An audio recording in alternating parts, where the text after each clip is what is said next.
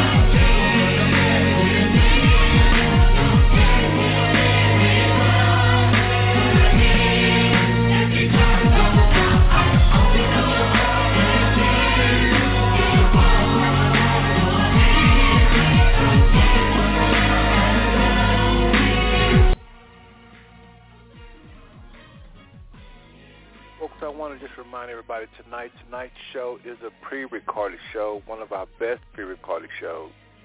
Uh, hopefully you enjoy it. Uh, I don't know if we had callers that called in on that particular show, but I remember it being a very good show. And normally that's the case, but I don't remember.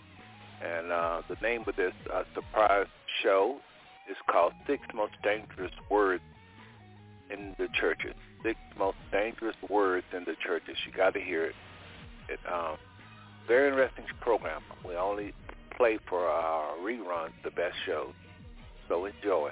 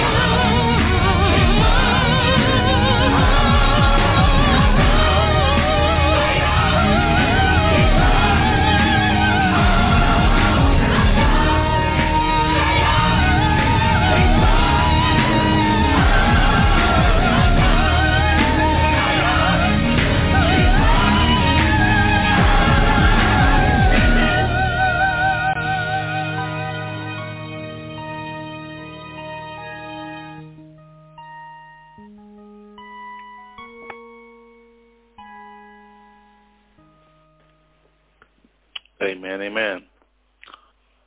Uh, let it be so. Uh, this is Brother Seth. I want to welcome everybody to another episode of Blog Talk Radio. This is Five Smooth Stones. And again, I'm Brother Seth. And uh, the Five Smooth Stones, well, what we try to do at Five Smooth Stones here is talk about five topics that are dear, near and dear to my heart no matter what we talk about, it always pretty much center around five topics. And I thought tonight I would just remind everybody what those five topics are.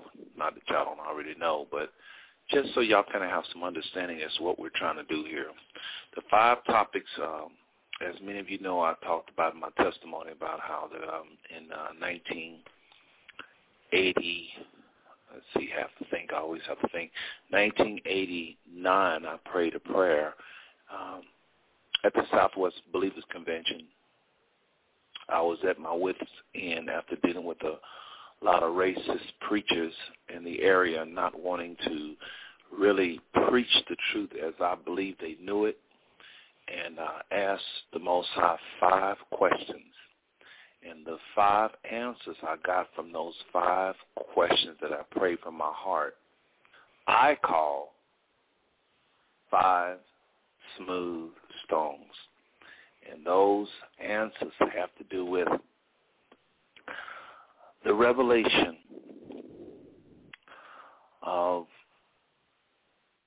who the real Israelites are and why that matters in 2012, how it's so relevant to the way we look at the Bible, the way we look at history, the way we look at things that are happening in our world, because really the Most High is not done with natural Israel. I know about the spiritual Israel, but he's definitely not done with natural Israel. A lot of things you see in the news is a direct result of the prophecies centered around what is to happen to scattered Israel.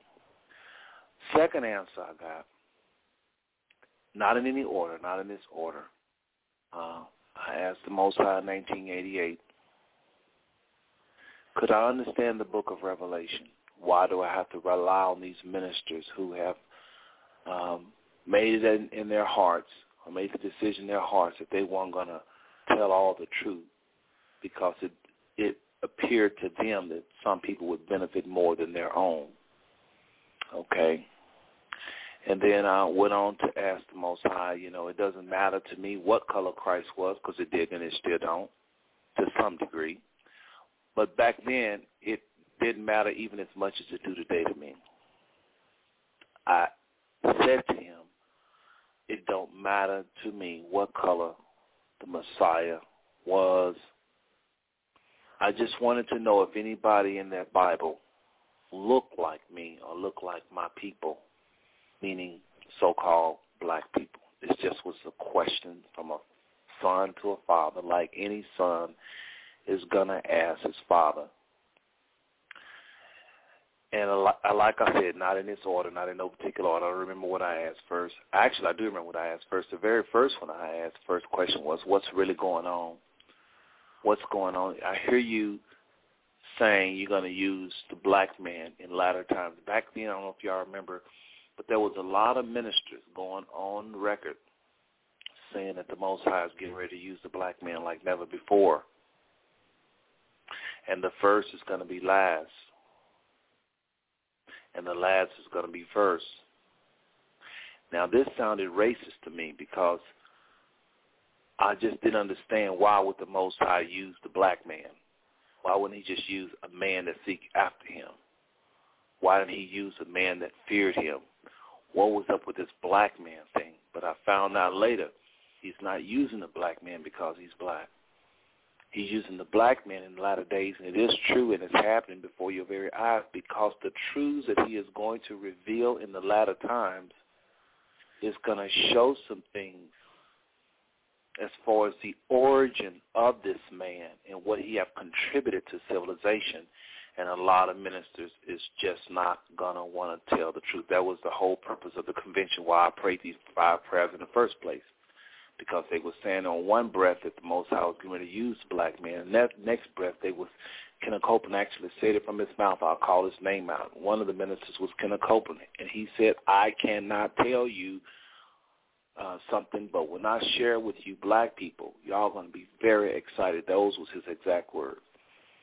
That teasing, and, I, and, I, and, I, and I've come to understand when people say "not now, not now," it's just another form of racism. So I asked the Most High again, what is what you using the black man? It sounded racist to me.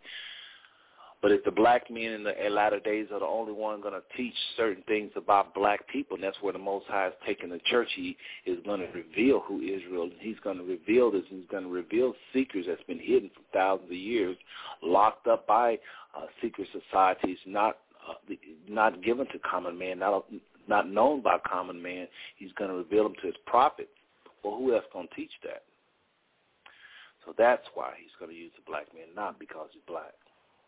The white man decides he's going to preach the whole truth, he'll be used just as much. But most white men, as is today, is not going to talk about this. They're going to say it doesn't matter, like they got some of y'all believing.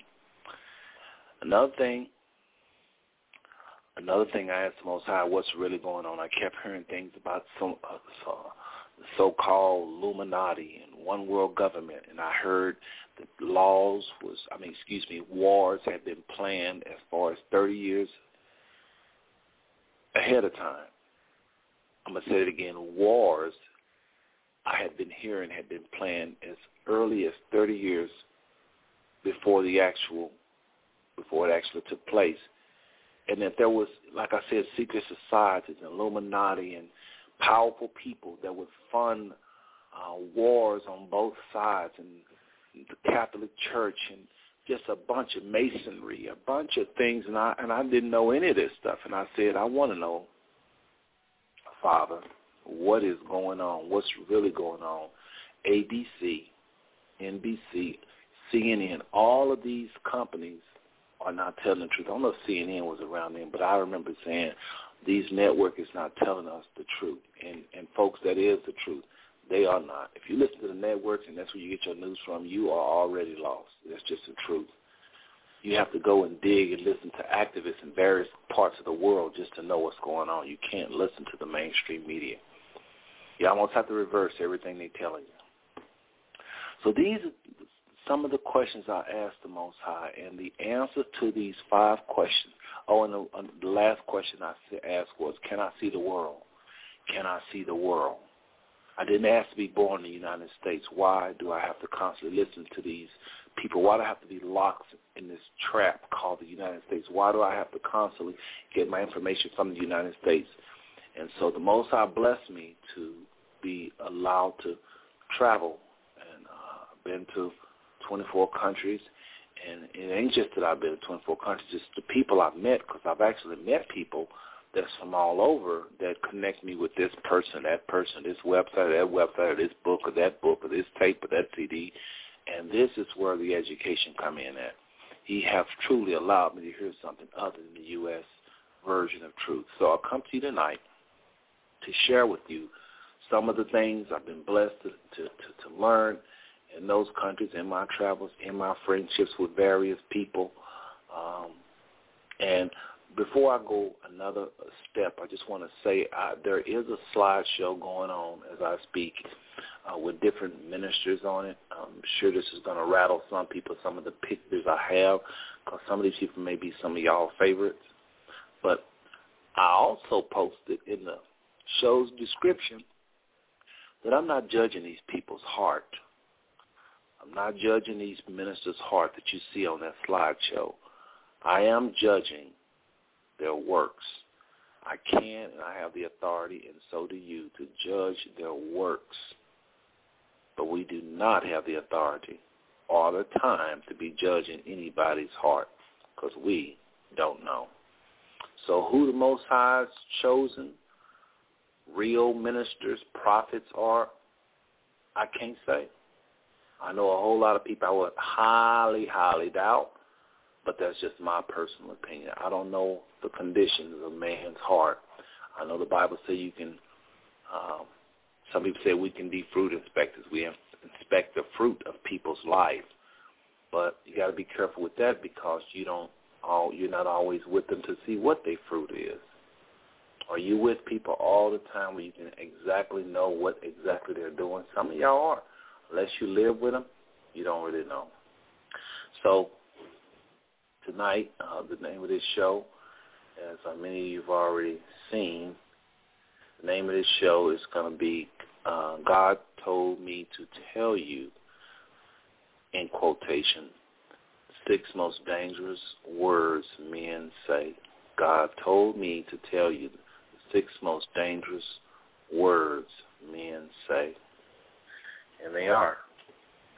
Because when people hear those words, especially coming from folks that have went through um, supposed to be ordained, they think it's something special about and holy about being ordained of man, and it's not. They think it's something really um, powerful, uh, something sacred about being ordained. Uh, if these theological seminaries and colleges, they really, really think it's something special, and it's not. It is no more special. Man don't have the authority to ordain nothing or nobody.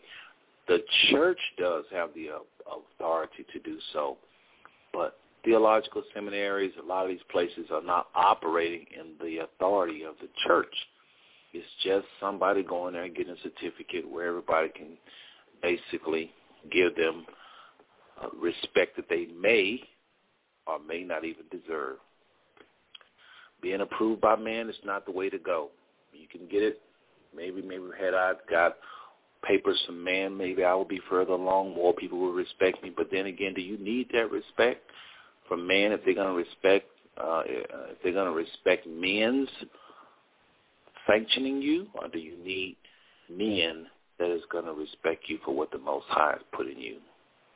I chose the latter.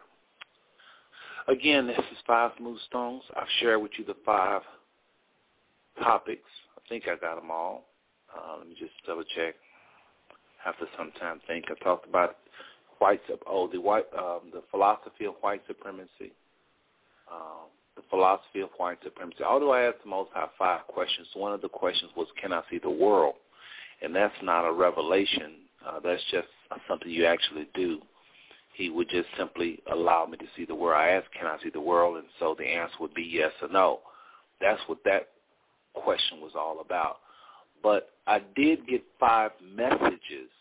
Confuse y'all. Let me say this again. The five questions were, what is really going on? What is really, truly going on?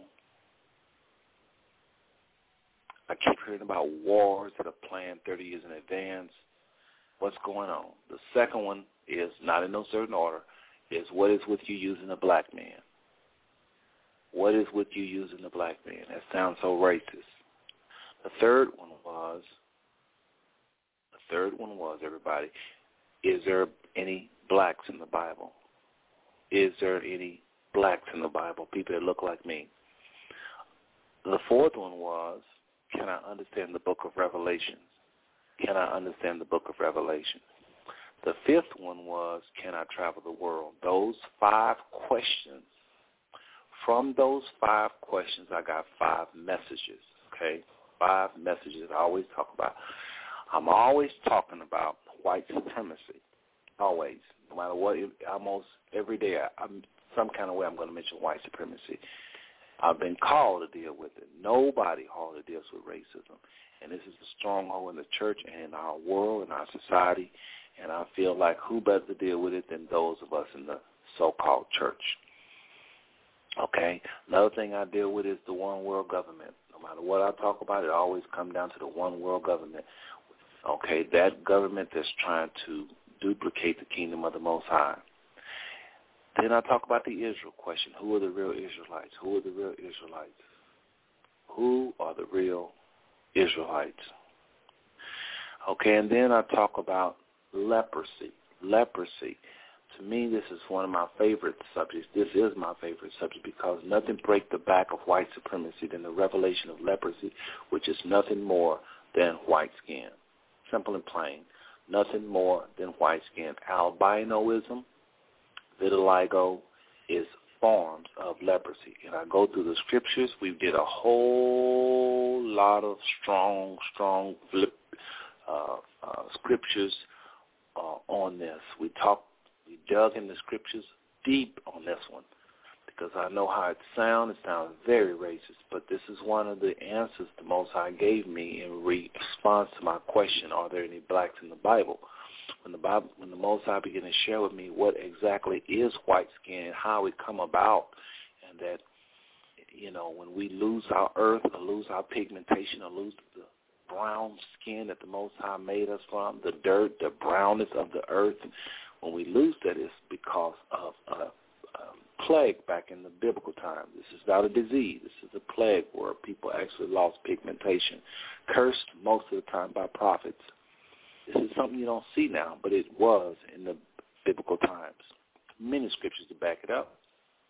Vitiligo uh, is talked about Leviticus 13 and 13 uh, around that area. Uh, it talks about people losing pigmentation slowly, and that is what we call today vitiligo. So I'm not going to get into leprosy.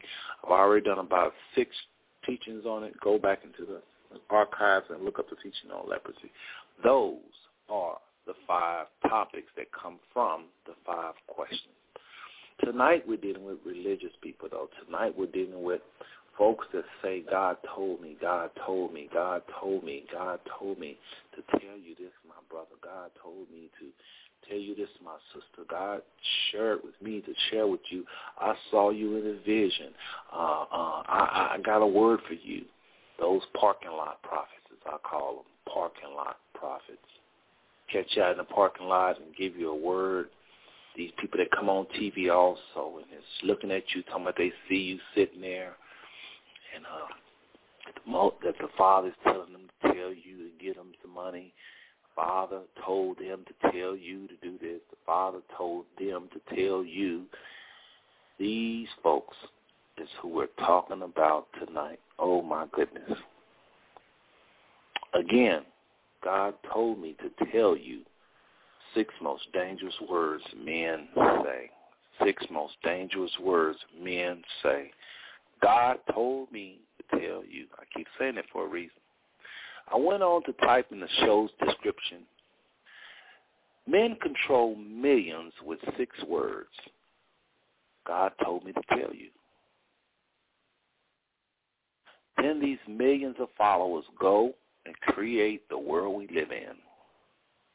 Many times, these men and women mean well. Other times, the father is simply being lied on for wealth, fame, and power. the enemy in religious people is one of the strongest around. The enemy in religious people is one of the strongest on the planet. I truly believe that.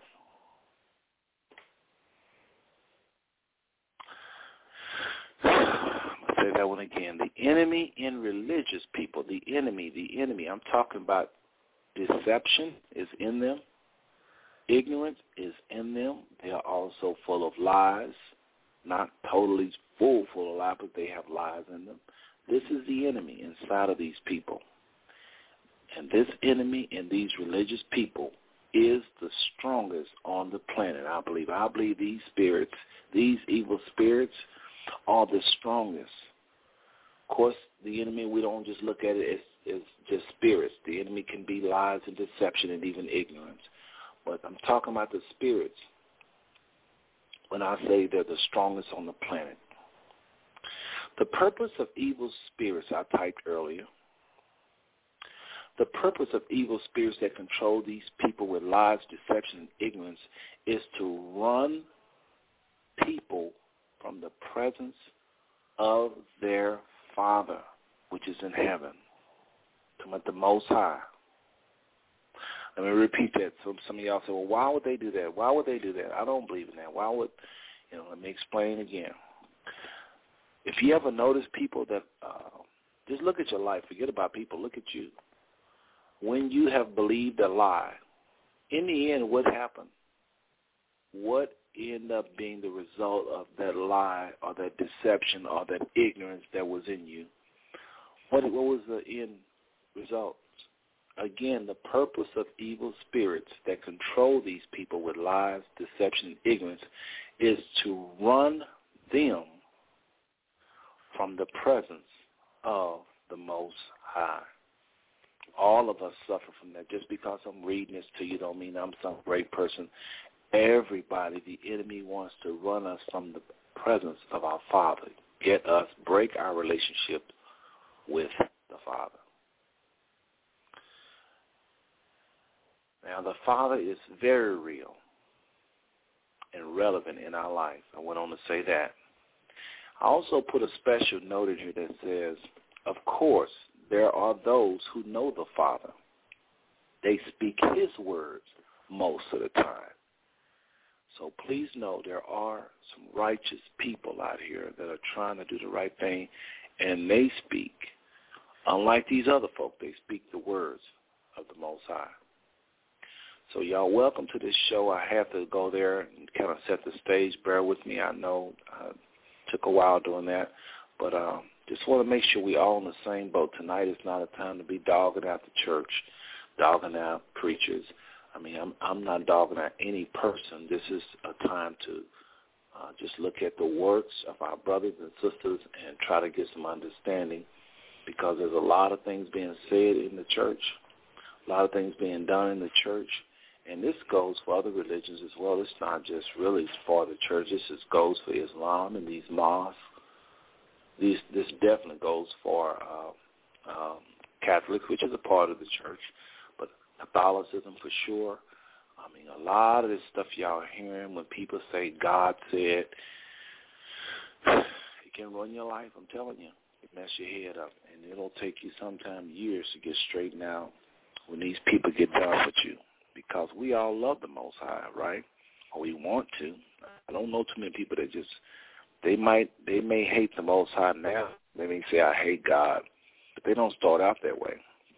Religious people get a hold of him, a hold of them, and tell them that God did this, God did that, God sent the hurricane, God did this, and then naturally people hate somebody that would just bring about a hurricane, bring about a tsunami or something. But they don't tell you that the United States government have the wherewithal, the power to call, not just the United States government, many governments have the power to cause uh, what they call weather warfare. They can tamper with the weather. I'm not saying every hurricane, every tornado you see in the United States is them tampering with it, but I'm saying when you see tsunamis, a lot of this stuff is still being questioned. They don't understand, You know, they have all these detectors out there in the ocean, and all of a sudden the tsunami slips past all this technology and just kills thousands. No, no, no, no, no, no. This stuff is deeper than you think.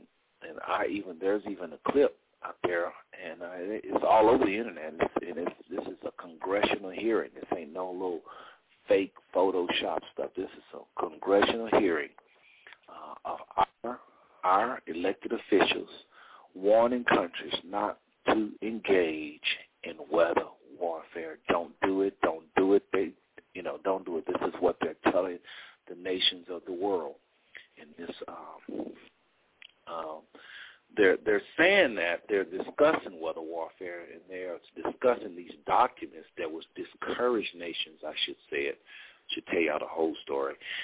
They're discussing this document that will tell the nations of the world or warn the nations of the world do not get involved with weather warfare. This is an old clip, folks. No telling how long they've had the technology to control the weather. I mean, a nice explosion under the ocean floor, which is very easy to do with our Navy, very easy to do if they want to. And that explosion, just like when you're in a tub, if you move too fast, all the water comes out. That's the way it is with an explosion in the middle of the ocean. You, if it's big enough, it can cause a wave. This stuff is not um, rocket science. They have the capability of doing that. So we have people on the planet, on the other hand, that's listening to these ministers and preachers say these hurricanes and tornadoes are an act of the Most High. They don't tell us that there's wicked men that's responsible for some, of this. And then a lot of these tornadoes, as y'all know, whenever the weather change, uh, that's what causes the hot and the cold air. But also, more than that, uh, pollution and what we're doing to the environment. This has been proven over and over and over that this has a strong hand in these um, different weather, um, especially tornadoes. So it's a lot of research. If you just do the research, you can find out that a lot of these tornadoes and hurricanes and crazy, uh, especially earthquakes, this stuff can be triggered by man man can trigger a lot of this. So, but the preachers got us thinking that uh, this is act of God. They're lying on God. I'm not again, like I said in the, in the show's description. Not all ministers mean to deceive and trick people. A lot of them mean well. It's just they're ignorant and they don't know. They don't know. They don't believe the government of the United States would do something like cause a tsunami by causing explosions on the bottom of the uh, ocean floor. I'm not talking about the ocean floor where they can't get down to it. I'm talking about the ocean floor where they can get down to it. They can easily set up explosions. They can do it. Of course, they, the people do it all the time when they when they're mining and digging for oil. You know, that there is things they can do to cause a, a, a, a big suction when this explosion goes off. It's going to cause this big void, and then the water comes back. And I mean, this stuff is it's not rocket science, people. I'm telling you. You know, just read up on it. I don't want to. I've done a show on weather warfare, but I don't want to. I think I had. Did I do a show on weather warfare? I'm not really sure, but I know I've talked about it more than I'm talking about it right now. But tonight is not that show. Tonight, those of y'all that's just joining us on the phone lines and in the chat room, we have some people. Again, the subject is God told me to tell you six most dangerous men, six most dangerous words people say. Six most dangerous words people say. What are those words? God told me to tell you.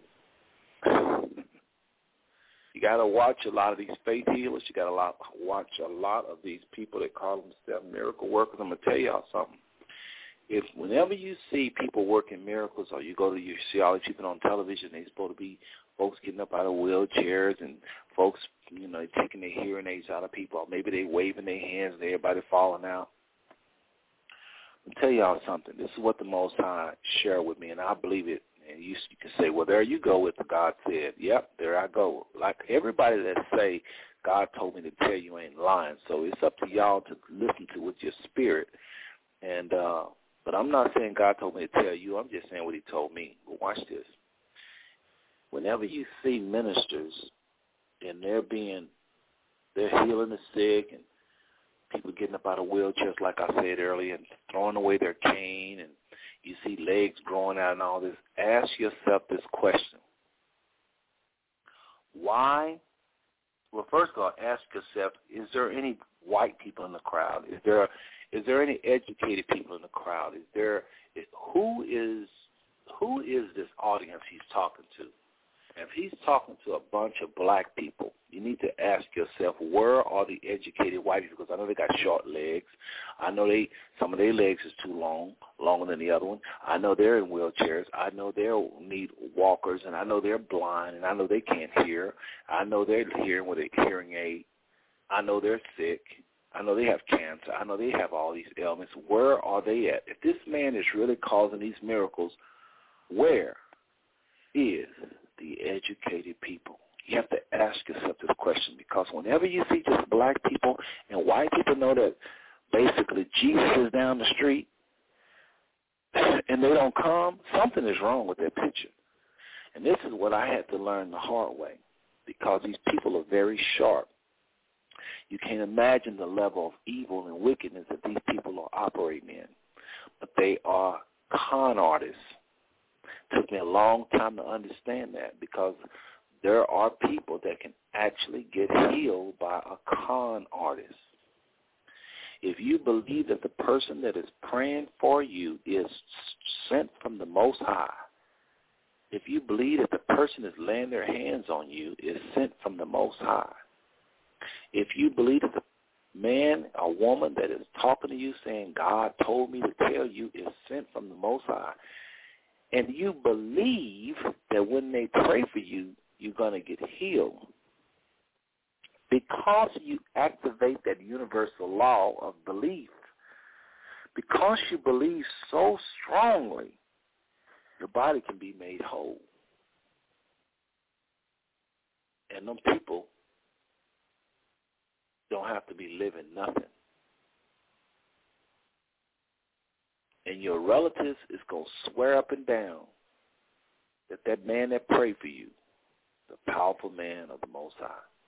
This was one of the hardest things I, I couldn't I couldn't wrap my mind around. You get all these letters in the mail saying, I see you sitting there at the table. God told me to tell you to send twenty dollars and you're gonna have a miracle in the mail tomorrow. Or this week something gonna happen people believe they're so strong, and they just start expecting blessings like they're supposed to be all along. They shouldn't have that letter to tell them that. They start raising their level of expectation and getting excited and praying like they're supposed to be doing in the first place. And they start saying something that they're supposed to be saying, and that is, God's about to bless me. Supposed to be saying anyway something's going to happen this week. I just know he ain't going to let me fall. He's going to keep me. He's going to take care of me. The Father's going to take care of me. He said in his word he's going to do it. They start saying what they're supposed to be saying. And these blessings come, and they swear up and down that that man of God that wrote that letter saying he see them sitting in that chair there, not knowing that that letter went out to like 30,000 people. That man is impossible for him to see 30,000 people sitting in the chair. Half the time when you say, I see you sitting there, they ain't even sitting. They standing. They driving down the road. They don't even think about that. These folks are con artists. I got a miracle. You probably did. These folks are con artists. Yeah, but he told me I don't get a blessing. It came. These folks are con artists. Something's going to happen good to you this week anyway. You just pent that blessing on that man. It was going to happen anyway. How many people go through a whole week and nothing don't happen good? Come on. Anything happen good, you're gonna put it and say that that was a prophecy. All these five dollar line, ten dollar line, twenty dollar line, this stuff is a con artist. These people are phony. I want to acknowledge uh, in the chat room uh, DBRH60 and the real Judah. Uh, the rest of y'all, can't see who you are because you're a guest, but I want to just welcome let everybody know. Appreciate you, ha- appreciate having you. And uh, also, somebody said, uh, oh, DBRH said, healing can occur by the power of the soul. But that's wickedness. I'm assuming they mean what the people are doing with the con artists is wickedness. Shalom. um, the real Judah. So tonight, again, we're talking about the six six of the most deadliest, harmful things people can say, and that is, God told me to tell you. Now, if they follow the Most High and they're real, the Father does occasionally give his prophet, this man, this woman, a word to say to other people because he can't get through to them. That is very real. And these people will give you a word, you better listen. So how do we know which ones you listen to or not? Well, remember I said he only sent people, he, he sends messengers only when he can get through. So you need to make sure your phone line, your your spiritual phone line ain't clogged up or off the hook. That's the first thing. Because really, you can't trust man. You can't trust mankind. You just can't trust them. You need to know the Most High for yourself. You need to know his voice for yourself. I want to talk a little bit about the lies, the deceptions, the ignorance that the enemy uses. Who is the enemy? Who is the enemy? The white man? No. Some of y'all think that. The enemy is the world, worldliness, the flesh, that part of us, our bodies that crave evil. Do you know a part of your body craves evil? If there was no Satan, the evil spirits nowhere around your flesh, a part of our body craves evil. Somebody said, why did, why did the Most High make us that way? So we'd have a choice. If we'd have a choice, he'd get no glory. But if he made evil look good, the Bible says sin is good for a season, he make it look good and we choose him over the evil, then he gets his glory. Why did he create a system where he can get glory like that? I don't know. But he says, I put before you death and life. Why did he put death in front of us? So we'd have a choice. If he just put life in front of us, we wouldn't have a choice. And there would be no glory. You know, he's called the King of Glory, but there would be no glory for him if we only had one option. Just like if your wife only had one husband to pick from out of the whole planet, no big deal. But if she had to pick you from millions of men, then you feel special. So we have three enemies. Well, we have three enemies, the world, the flesh, and Satan. The world, the flesh, and Satan. And one of the things that the enemy Satan, when I say Satan, I mean fallen angels. When we say Satan, we're talking about Satan's kingdom. We're talking about angels, fallen angels, though. Not the good angels, not the righteous angels, not the one that keep the Most High's word. We're talking about fallen angels. I know some of y'all get say, oh, you're getting a little spooky, man. You're getting out there. Well, if you don't know there's evil spirits, we can't even cover this show tonight. We're going to talk about it a little bit, but I'm not about to convince nobody else no evil spirit. If you don't believe, then I just hope you that changes before this show goes off because you're going to need to know who the real enemy is. But these spirits, remember we got three enemies, the world, worldliness, worldliness, the flesh, and Satan. Satan, worldliness, and the flesh. And all the world is is other people's evil spirits that's inside of them and their own flesh. That's all the world is. So we have evil spirits that talk to us, mess with us, and we have our flesh. The world is everybody else, their spirits that bother them and their fleshly cravings. That's the world. That's all it is. Broken down, very simple. We have three enemies again, the world, the flesh, and Satan. Three tactics that the, these fallen angels use and this is Bible. I can be quoting scriptures. I'm not trying to turn this into no Bible study. Just want to talk a little bit about those six words God told me to tell you, and I'm setting the stage. You got to know what I'm about to say in order to understand what about those six words. What evil spirits of fallen angels like to do, they like to use three things. They war three different ways. Evil spirits of fallen angels, Satan's kingdom, war with three things lies, deception and ignorance. A lie is complete false information, no truth, as you already know. The deception is part lie, part truth. Part lie, part truth. Ignorance, as we all know, is no information, no directions, no answers, a person void of instructions. These are the three weapons of these evil spirits. Lies, deception, and ignorance. And I'm going a little slow for a reason. I want y'all to think about this because I'm about to show y'all because some of y'all get offended when I start talking about your pastors and some of y'all looking at some of those pictures of those men on that slideshow. You might listen to them right now. They may be some of your favorite ministers and you're offended. Again, I put those pictures on that slideshow not to judge anyone. I can't judge a man's heart.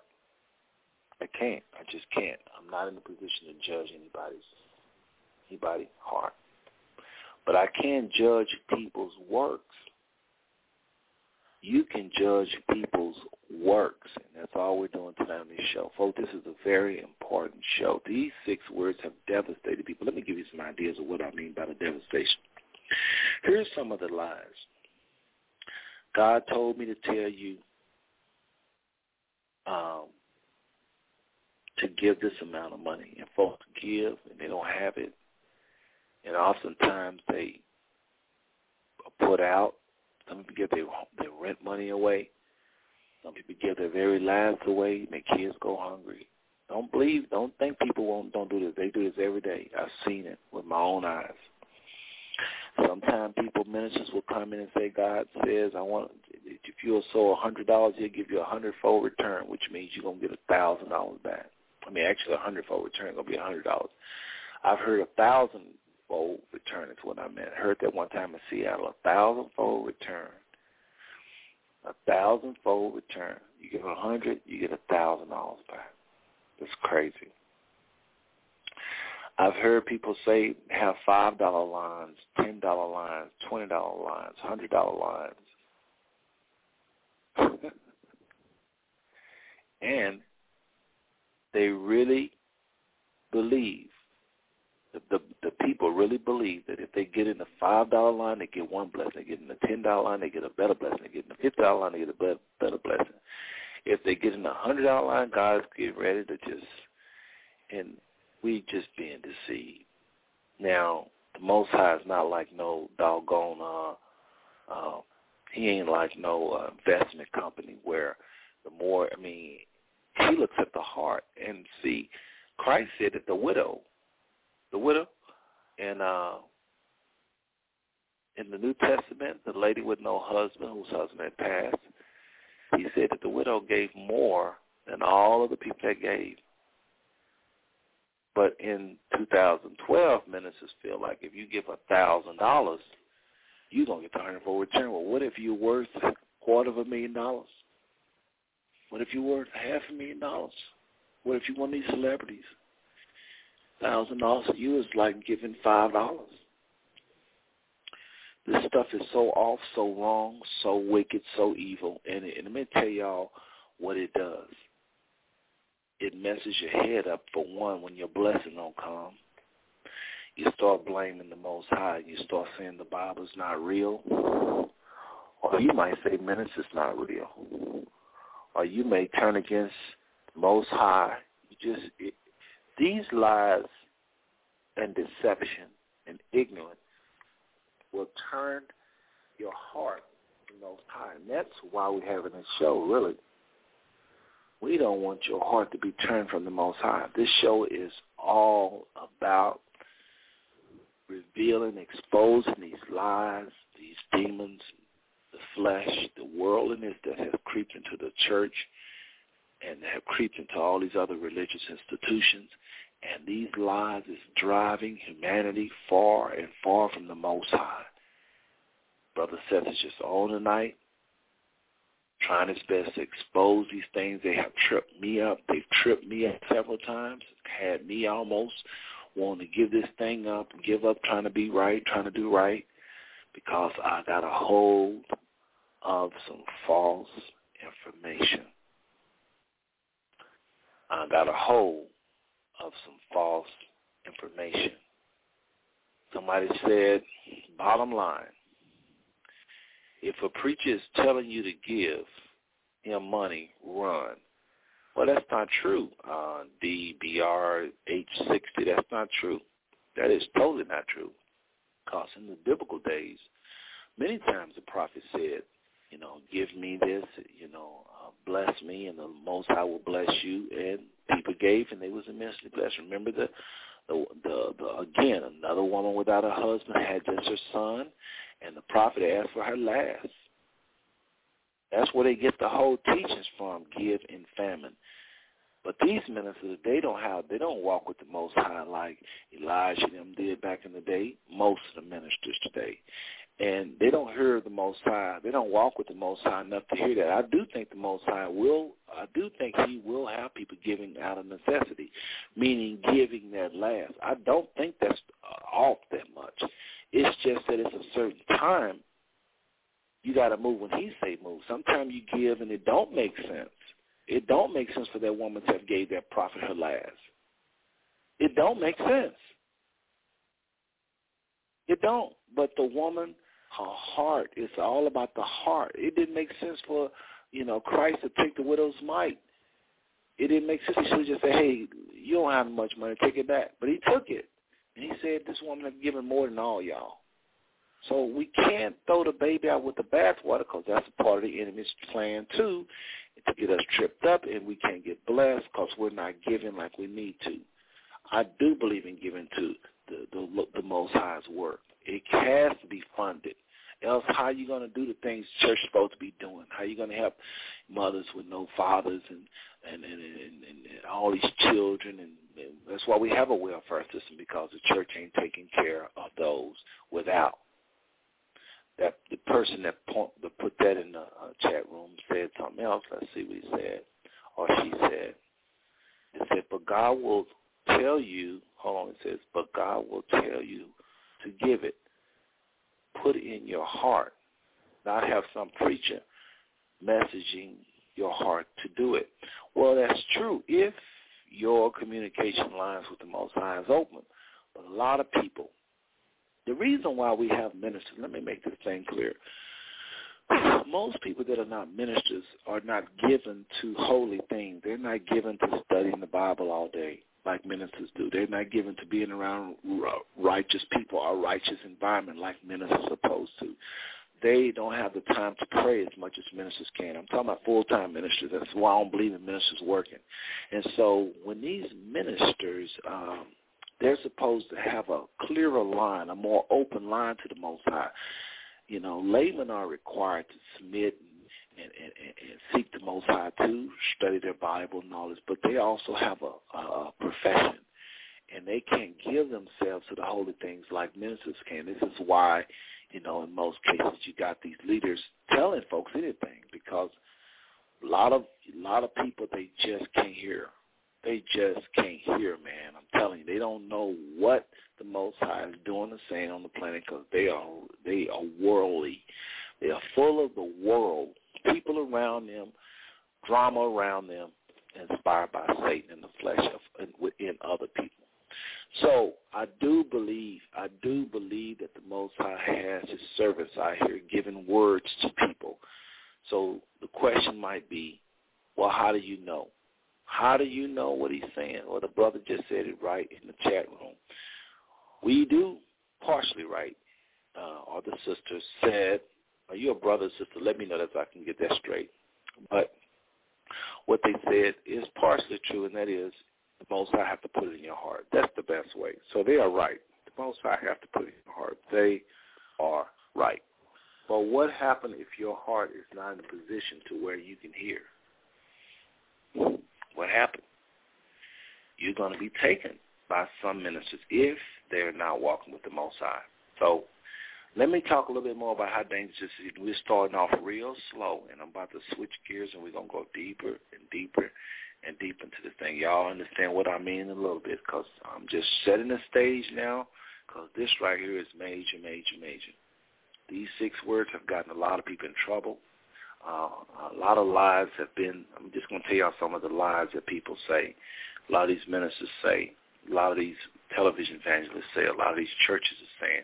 And some people in the mosque might feel the same way. They may go through the same thing. Maybe y'all have some of these uh, uh, imams telling you to do this, that, and the other. Kohans, uh, actually Kohan would be uh, um, Israel, Israelites. But anyway, watch this. Here's some of the things that the enemy is saying through these people. And um, it's just flat out wickedness. Here's a here's a good one. A lot of ministers are scaring people into salvation with hell. And they use hell in a way to scare the hell out of you.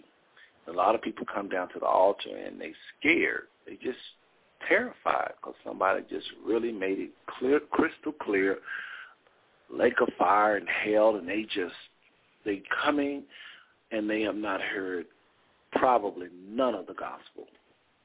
They haven't heard anything about Christ. They haven't heard anything about the Messiah, anything about what he came, lived, died, and done. All they hear about is what's going to happen when you die and how you can wake up and your eyes going to be in a lake of fire, which is totally not true. Nobody goes to no lake of fire when they die. It's not true. You go to lake of fire, you have to be judged first. And hell is not fire. It's a whole nother Bible study. Now that is a Bible study. Hell is not a place of fire. The place of fire is the lake of fire. Hell is a whole nother experience. And then I don't know that I believe.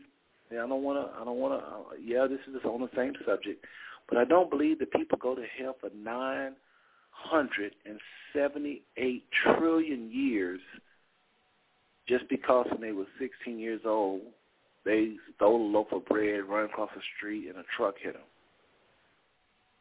And now they're gonna burn in hell, which I don't, which is not even where you burn it. You burn in a lake of fire they're going to burn a lake of fire for 900 trillion years. That don't make no sense. I have never, ever was comfortable with that teaching. That is sure enough something to scare everybody into doing what's right. They're controlling people. Don't say it nowhere in the scriptures. Nowhere. But they but there's a lot of deception around money giving money. It's always about money, money, money, money. A lot of deception. Do I believe in five dollar lines, ten dollar lines, twenty dollar lines? No, that's a lie from the trick, uh, uh, uh, trick of the enemy. Paul said, "Let every man give as he's been blessed." You get out of the kindness of your heart. This whole thing, even about tithing, a lot of this stuff is unscriptural. If you're gonna preach tithing, you got to preach the whole law of tithing. You just can't pick and choose what law of tithing you're gonna what what how you tithe. That's a whole nother talk there too. But tithing is kind of simple to me.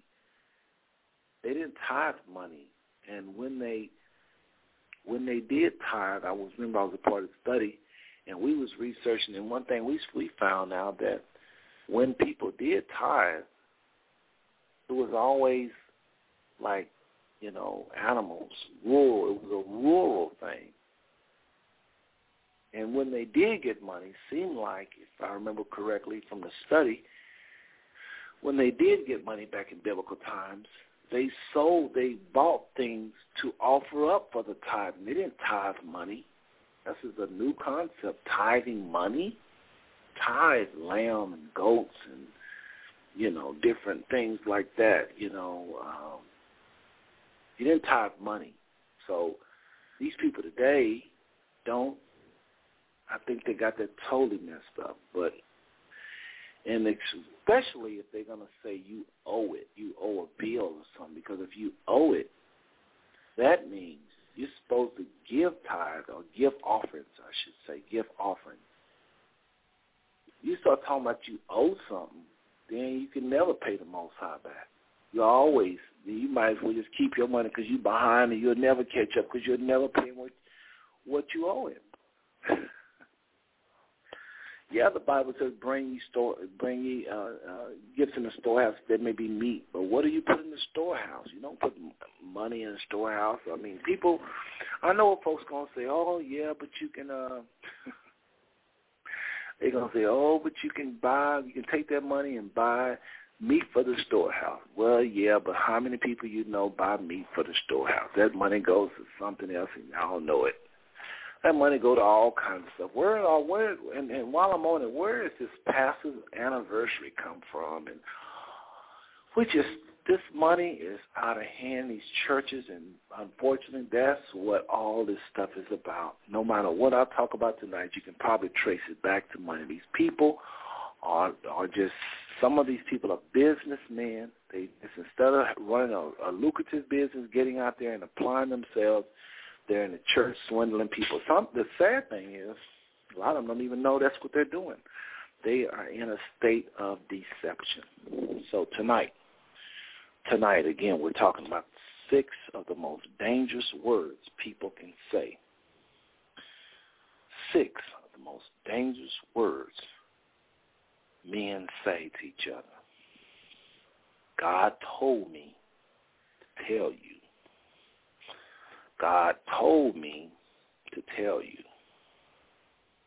God told me to tell you. Somebody typed in the chat room, God is revealing the false doctrines of eternal hell to his saints. Amen. Now, I'm not talking about, you know, I agree there is no eternal hell, but the lake of fire is something uh, something else about that. I do believe that hell was made for angels, you know, but I'm not I'm not talking so much as the lake of fire and I am hell. Hell is not what we've been told it was, okay? And there's a lot of teaching that hell and Hades come from that whole Greco-Roman thing. It's a whole nother study. The lake of fire is a little different. Still, the, still doing research on it. It's going to be honest, just still doing research on it. Okay. So the lake of fire, doing research on it. Hell, for sure, is not burning up and all that. Christ said hell is like. And he goes on talking about the story of Lazarus. So a lot of these ministers, again, they're using this thing. God told me to tell you. I'm just tonight. We're just talking about false doctrines. People say false doctrines. People are saying to saying to people, uh, and even including these parking lot prophets, people that catch you on your way to your car and give you a word saying, God said, God said. You got to watch that God said people. You got to watch the God said people. You got to watch these people saying, God said, stop here at parking lot. People on the on the on the radio pointing at you saying, I see you right there. God is saying, these are some deceptive bunch of people. I'm telling you. Not all of them. You got to be very careful. You'll throw out the baby with the bathwater. There are some people that are inspired of the Most High. They may be on a television show. And they may get an unction from the real Holy Spirit and say, I want to just speak this out to the people listening right now. And the, the Spirit is saying that in these latter days, certain things is going to happen. And they go start talking about, they're going, the most, there's the Most High right there on the spot about to expose the New World Order. And there you are talking about, there you go, you ready to turn the channel. It could be that the Most High is, is, is speaking through the, his prophets so you got to be careful. You can't throw the baby out with the bathwater. I know some of y'all want to make this thing simple. Let's just not believe none of them. It's not that clear. It's not that clear. There are some righteous fireballs out there that will burn you, burn you up if you ain't right. There's some folks that's really trying to live this thing, and they walk with the Most High. There's some people with some gifts. There are people – oh, this world is so much more complicated than you think. I mean, there are people walking around you. You probably saw 20 of them, well, maybe not that many. You probably saw three of them today out of all of the thousands of people you've seen, and they do have legitimate gifts. They can read people's minds. It's people, and they ain't no demon, nothing. Everybody wants to say it's a demon if it's something powerful. No, there are some people that's just got mental strength. They can move objects with their mind. Oh, I don't believe that you better believe it. It's it's it's already happened. What you gonna say if something already going on? You saying don't exist? It's people they that's like that to this day. This ain't no everybody no magician like uh, uh, David Blaine. Some of these people got some real powers. It's gifts. It's certain gifts that they got. I'm not. I always bring up this subject, uh, but remember when Saul went to see the. I just don't even feel like talking about. It. I'm sorry, y'all gotta bear with me. It's just I don't I just don't want to turn and because I want, do want to go this road. I'm just gonna have to just share this with you. If y'all don't believe me, just say, hey, give me the scripture, I'll tell y'all where it's at. If you really want to know, just say it in the chat room, raise your hand up in the phone line, I'll tell you where it's at. But anybody that listens to the show and listen to time know I always go back to the Saul story. But Saul had put all of the witches out of Israel, told them not to practice no more soothsayers, no more witchcraft, and no more people with familiar spirits. He didn't want them operating. Now watch this. Saul was going to go. I said I wasn't going to talk about it. I'm not going to tell the whole thing. I'm just going to tell a little bit of it. Saul was going to go to war with the Philistines. And he always had his man Samuel to tell him whether or not he was going to win a war or whether or not to go and go to a war, whether or not the Most High was going to be with him. Saul always had Samuel to warn him as to whether or not he was going to be victorious or not. Well, Samuel had died. And Saul had put out all of the, the people that had abilities to to see in the spirit or whatever. He put them out, told them stop practicing. He put them out or told them don't do it. When he went to his prophets that was alive, they wouldn't talk to him. They wouldn't tell him. So Saul began to get a little desperate because he always needed to know if the Most High was going to be with him in battle. The Most High, we have the Holy Spirit in our dispensation. But he didn't have in his dispensation. It was only upon the priest. So Saul said to his little helpers, go and find one of those persons with a familiar spirit. Watch this. Watch this. Oh, I'm going to find this. I can hear somebody saying that ain't in the Bible. somebody, hold on. Hold on. Y'all talking about Eddie Long. Hold on a second. Y'all jumping ahead. Hold on. We're going to get there. Now watch this. So Saul go and um, I know when I tell you, y'all going to skip right to it in the Bible, that's okay. But some people just think I'm be making up stuff. So let me just say this. Just type this real quick. Saul. But anyway, Saul goes to this woman and he says, uh, uh, he said, find me somebody that have this gift. Find me a woman. We're talking about First Samuel 28 and about 7. Find me a woman that has this gift. Find me someone that has this gift. And so he found him a woman that had this gift to talk to dead people. So there's a lot of people that's crazy in the crazy house right now because they hear people talking in the grave. They they have a gift. They can they can they can conjure up the dead. They think they're crazy. They don't know it's a gift from the Most High and it's been around since Methuselah. They don't know that. They just think they're crazy and they they need to see this verse. Verse seven. Then said Saul unto his servants, Seek me out a woman that hath a familiar spirit, that I may go to her and inquire of her. His servant said to him, Behold, there is a woman that hath a familiar spirit at Endor. Endor. And Saul disguised himself and put on other raiment and went with the two men, and they came to the woman by night, and he said, I pray thee, listen, listen, folks, listen, this gets deep. Here's a person with a God-given ability. I know some people say, well, if it was God-given, why did Saul ban her? Saul banned her because the Most High commanded Israel to get their answers from their priests and from the Most High himself, not to study the stars. Even though the stars can give you a good, a, right answer. Even though this woman with the familiar spirit really could do what she did we've been told as children when I was coming up in church that the reason why the Most High banned these folks because I was listening to the devil and that all this stuff wasn't real. No, this stuff is real. That's a lie. It's another lie. They tell you lies to scare you so you won't do it. They need to tell you the truth.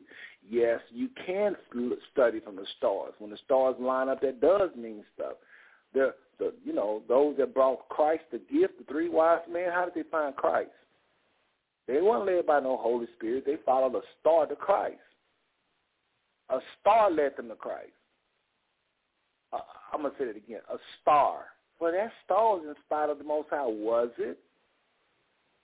Whenever there was something powerful in the spiritual realm, the stars talk to those that don't know the Most High, that study the stars. But Israel was forbidden because these people was the Most High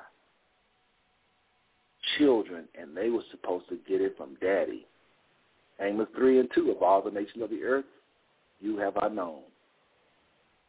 So that's why Saul forbid these folks to do this. And that's why Samuel really, and these priests had Saul to do that because they were supposed to get their word from the Most High. Well, the Most High turned his back on Saul, and Saul trying to get it another way. So let's finish reading this real quick.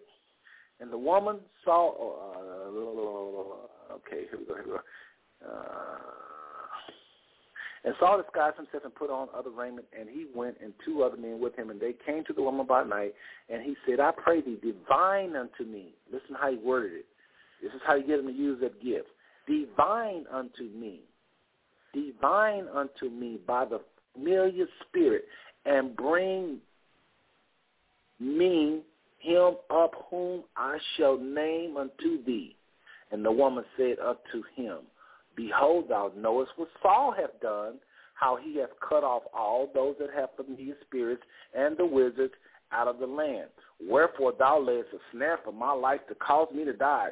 In other words, she's saying, why are you asking me to do this? Saul told me not to use his gift no more. You're trying to get me killed.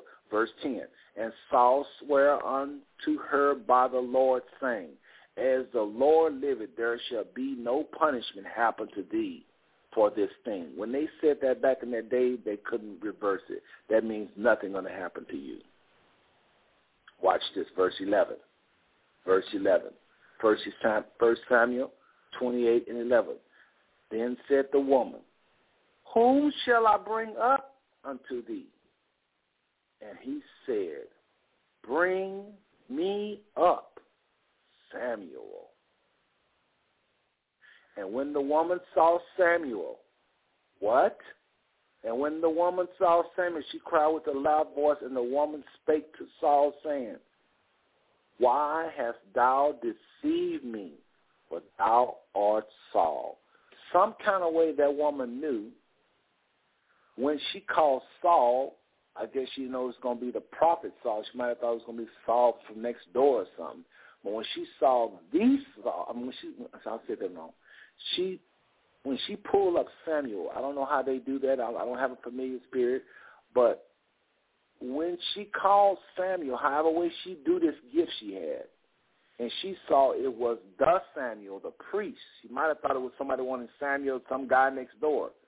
But when she saw it was Samuel the priest, she went, oh my goodness. She knew that only one person really can deal with this man, and that was Saul. And I believe that's how she knew who Saul was. But she flips out when she sees Samuel, who was dead. Samuel, by the way, folks, if I didn't already mention, this man is dead. He's not on the planet. Okay? And the king mm-hmm. said unto her, Saul said unto her, Be not afraid, for what sawest thou? And the woman said unto Saul, I saw gods ascending out of the earth. What in the world is that? I ain't even going to comment. And he said unto her, what form is he of? And she said, An old man coming up, and he is covered with the mantle. He is covered with the mantle, I guess that's how she knew it was Samuel. And Saul perceived that it was Samuel, and he stood with his face to the ground and bowed himself. Now Saul knew that this woman had pulled up the real Samuel. This ain't no demonic Samuel. This ain't no fake Samuel. Some people in church want to belittle this story. This woman actually had a gift to bring up the man, Samuel. But watch this, but he about to tell you who he is. Wow. Verse 15. Every time I read this story, it just does something to me. I'm talking about false prophets tonight. I'm talking about folks that say, God told me to tell you. We land a foundation here. Stay with me. Stay with me. Verse 15, and Samuel said unto Saul, and Samuel said unto Saul, had to be using the woman's body. He didn't appear in the room. He spoke to this woman's mouth. Why hast thou disquieted me? For those y'all that think people die, when they die, they don't exist no more. There is no more. You don't believe in life after death. Again, verse 15. Samuel said to Saul, Why hast thou disquieted me to bring me up? And Saul answered, I am sore distressed, for the Philistines make war against me, and God is departed from me and answereth me no more, neither by the prophets nor by dreams. Therefore I have called thee that thou mayest make known unto me what shall I do. Listen to the prophet. Is this a demon he's talking to? This woman I'm pull up? Listen to Samuel. Then said Samuel, Wherefore then doest thou ask of me, saying the Lord is departed from thee and is become thine enemy. Whoa.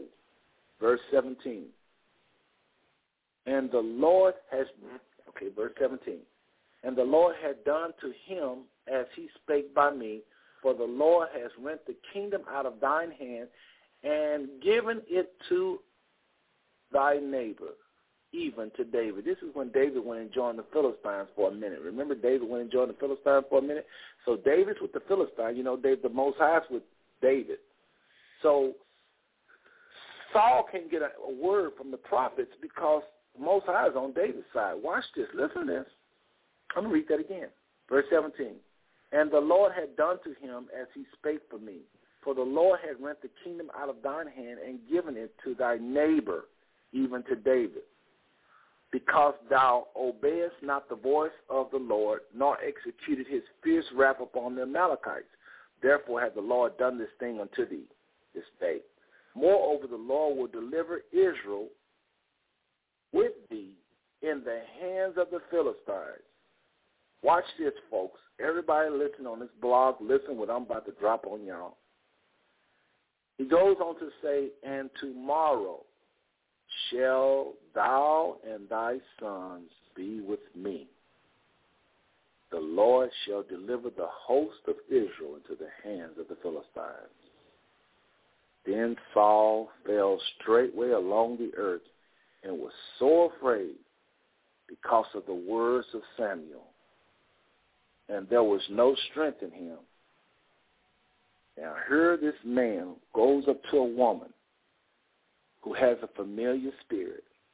He needs to talk to the priest who had died named Samuel. And he said to this woman to have this ability to talk to dead folks. 1 Samuel 28 and 7. This woman had the ability to talk to Samuel after he died. This is some deep stuff. Y'all need to look at no movies. He goes to this woman and say, pull me up from the dead to talk to Samuel. And she do it, and Samuel speak to this woman and says, why have you bothered me since it seems God has become your enemy? You're going to lose this war against the Philistines, and you and your son going to be with me this evening. He said, this, he said this day. No, tomorrow, he said. Let's look at it. I don't want y'all to think I'm making up something. I just read it. So here we are people. There are people with abilities. So some of these preachers, you got to be very careful. Some of these prophets, preachers, they have this ability. Some people can't talk to dead folks. And y'all just read that. You we just all read that together. Again, First Samuel 28, verse 7, all the way down to verse number 20. We read about a man, a woman that had the ability to speak with folks that have left this planet. So while you're trying to hate on the preachers throw them away, say they ain't no good, you're going to mess up. That's not true. There's a lot of folks that are real. They're powerful. They do walk with the Most High. You might not. You might not know the kind of power. Maybe you've never known it. Maybe you don't even believe in evil spirits. You ain't even made it to the kindergarten yet. If you don't even believe in evil spirits. So some of us don't read our Bibles. We don't walk with the Most High. And we out here just making a whole bunch of judgments and judges, ju- judging people. That's why I said about the slideshow I have on this particular program. Those pictures, I'm not saying those men are not real. I don't know. I just know their works is not worth a quarter some of their works that I've seen. The last clip, guy on the clip, his he's he's got a doghouse worth sixteen thousand. He put his dog in a doghouse worth sixteen thousand.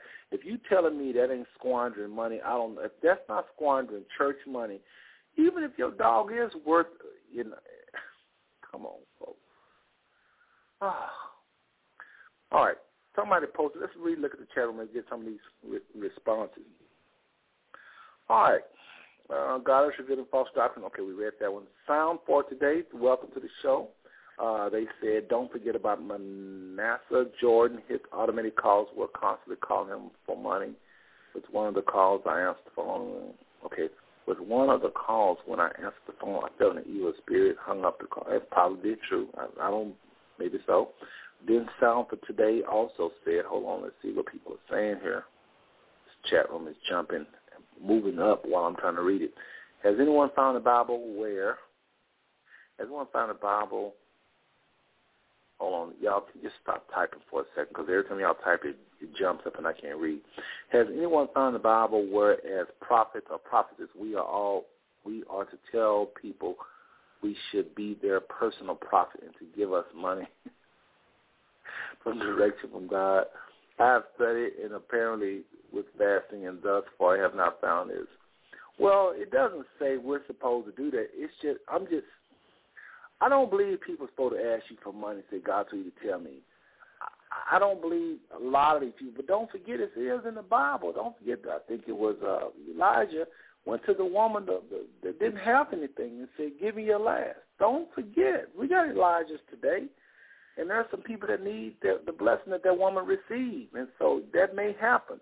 But everybody on the phone lines, everybody, everybody on the uh, you know internet asking for money, everybody on that that is what I don't believe. Somebody and they went on to say we must pray for them. Some of these so-called prophets are using the word of God in vain and making those of us who truly love our God-given uh, love our God-given gift look questionable. And then another person said, uh, let's see here, there is one passage that says it was customary to bring gifts. Oh, jumped again. Every time y'all type, I lose everything. Hold on. Where was that at? Hold on one second, y'all, from typing, please. What for them. It said there is one passage that says it was customary to bring a gift to the man of God when you call, when you came to him. Yep, that's true. That is true. That's why I say giving is scriptural. And then they went on to say, but you do not employ him for your personal good for salary. That is true. But then Sound for today said, uh, true. Now you get what I'm saying. And then, uh, teach me. And, uh, all right. And then um, it said the word specifically said that if you consult a prophet, you consult a prophet, if the word of the word specifically says that if you consult a prophet with idols in your heart, then God will answer you according to those idols. I like that. All right, and lion spirits have been sent to prophets because of the idols of their heart. That's true. Ezekiel 14 starts at verse 1 through about 11. Okay. In the New Testament, it even says that God will send strong delusions to those that refuse, that, that refuse to love him. Amen, amen. These are some good scriptures there. Y'all saying some good stuff, really. I'm to have to watch this chat room a little closer. You got some people who know what they're talking about. Um, but like I said, folks, you know, we got to be careful when people, when you hear those six words God told me to tell you. But let's talk about some more of the lies that we hear, and then the consequences that come, and then what's the final result? What's the final result of lies, deception, and ignorance? If you believe the lie, what happens? What can happen if you believe a lie? What can happen if you are deceived? If you really are deceived, what what's the worst thing that can happen? Maybe it ain't that bad. What can happen if you if you actually is deceived? Many people, folks, have been said, been told, God told me to tell you you called to preach. God told me to tell you to marry so-and-so, so-and-so. God told me to tell you you should take this job here. People are on jobs that God ain't told them jack. And on careers, and some people have pursued their career and they think they are a now a doctor. God never told me no doctor. Now they are a lawyer, and because they're a good lawyer, they feel like God told them. God didn't tell you that that priest or that prophet was wrong. It is very dangerous to use those six words. It's better you not say nothing to people than to go around saying, God told me to tell you. God told me to tell you. And then somebody just type death. I didn't want to go there, but you're right. You can wind up losing your life on a bad word. You can wind up losing your life. The person is right in the chat room, death. You can wind up losing your life if you get a bad word. You can get a word to tell you to eat certain food. You need to go start eating this kind of food, eating that kind of food. You can get the wrong advice, the wrong advice. I had a friend of mine in Columbus, Ohio, pastor of ASAC. Anybody in Columbus uh, hear this later on, uh, shout out to you. But uh, pastor, uh, uh, can't even think his name there, um, went um, Weston, Pastor Weston in Columbus, Ohio, died poison. There's all kind of folks, all kind of things that can happen to you if you listen to a lie, if you listen to false doctrine. And not just when people say stuff to you, but even those voices that comes directly to you. This is another reason why we need a lot of prophets sometimes, because sometimes the voices we hear is of Satan. We're hearing voices from evil spirits. Somebody said, well, you need to, you don't need nobody to tell you when to give money, blah, blah, blah, blah, blah, blah. Well, you don't. You shouldn't. You have the Holy Spirit. What if you don't? What if you can't hear? What if you're hearing voices worse than what the prophet is about to do to you? This thing is not something simple. It ain't complex either, but I'm just saying the bottom line is we have to make sure that we are living right and close to the Father so we will not be deceived by these voices inside of our head or voices inside of other people's head that's going to come to us and say those six deadly words. God told me to tell you. God told me to tell you. Now, if they are led of the Spirit, those are some wonderful words. If you're fallen, you need help, you just, if you truly need help, fellowship, need a brother sister to walk with you, you hear those words from a, a person that really know the Most High, that's really following him. You hear those words, God told me to tell you, those words is like a lifesaver. Ain't nothing like hearing the word when you really need. Ain't nothing like a good word in due season. One verse says, How lovely are the feet of them that bring good news. How lovely are the feet of them. It says Isaiah 52 and 7. I'm Googling it. It says, how beautiful. Let me just read this to you. Oh, so we got to get careful. We can't throw away all these uh, prophets now. We can't just say we ain't listening to nobody. Just listen to your heart and that's it. Well, you're not always obedient, some of us. Verse Isaiah 52 and 7. How beautiful upon the mountain are the feet of them that bring good tidings, that publish peace, that bring good tidings of good, that publisheth salvation, that saith unto Zion, Thy God reigns. Thy Elohim reigns.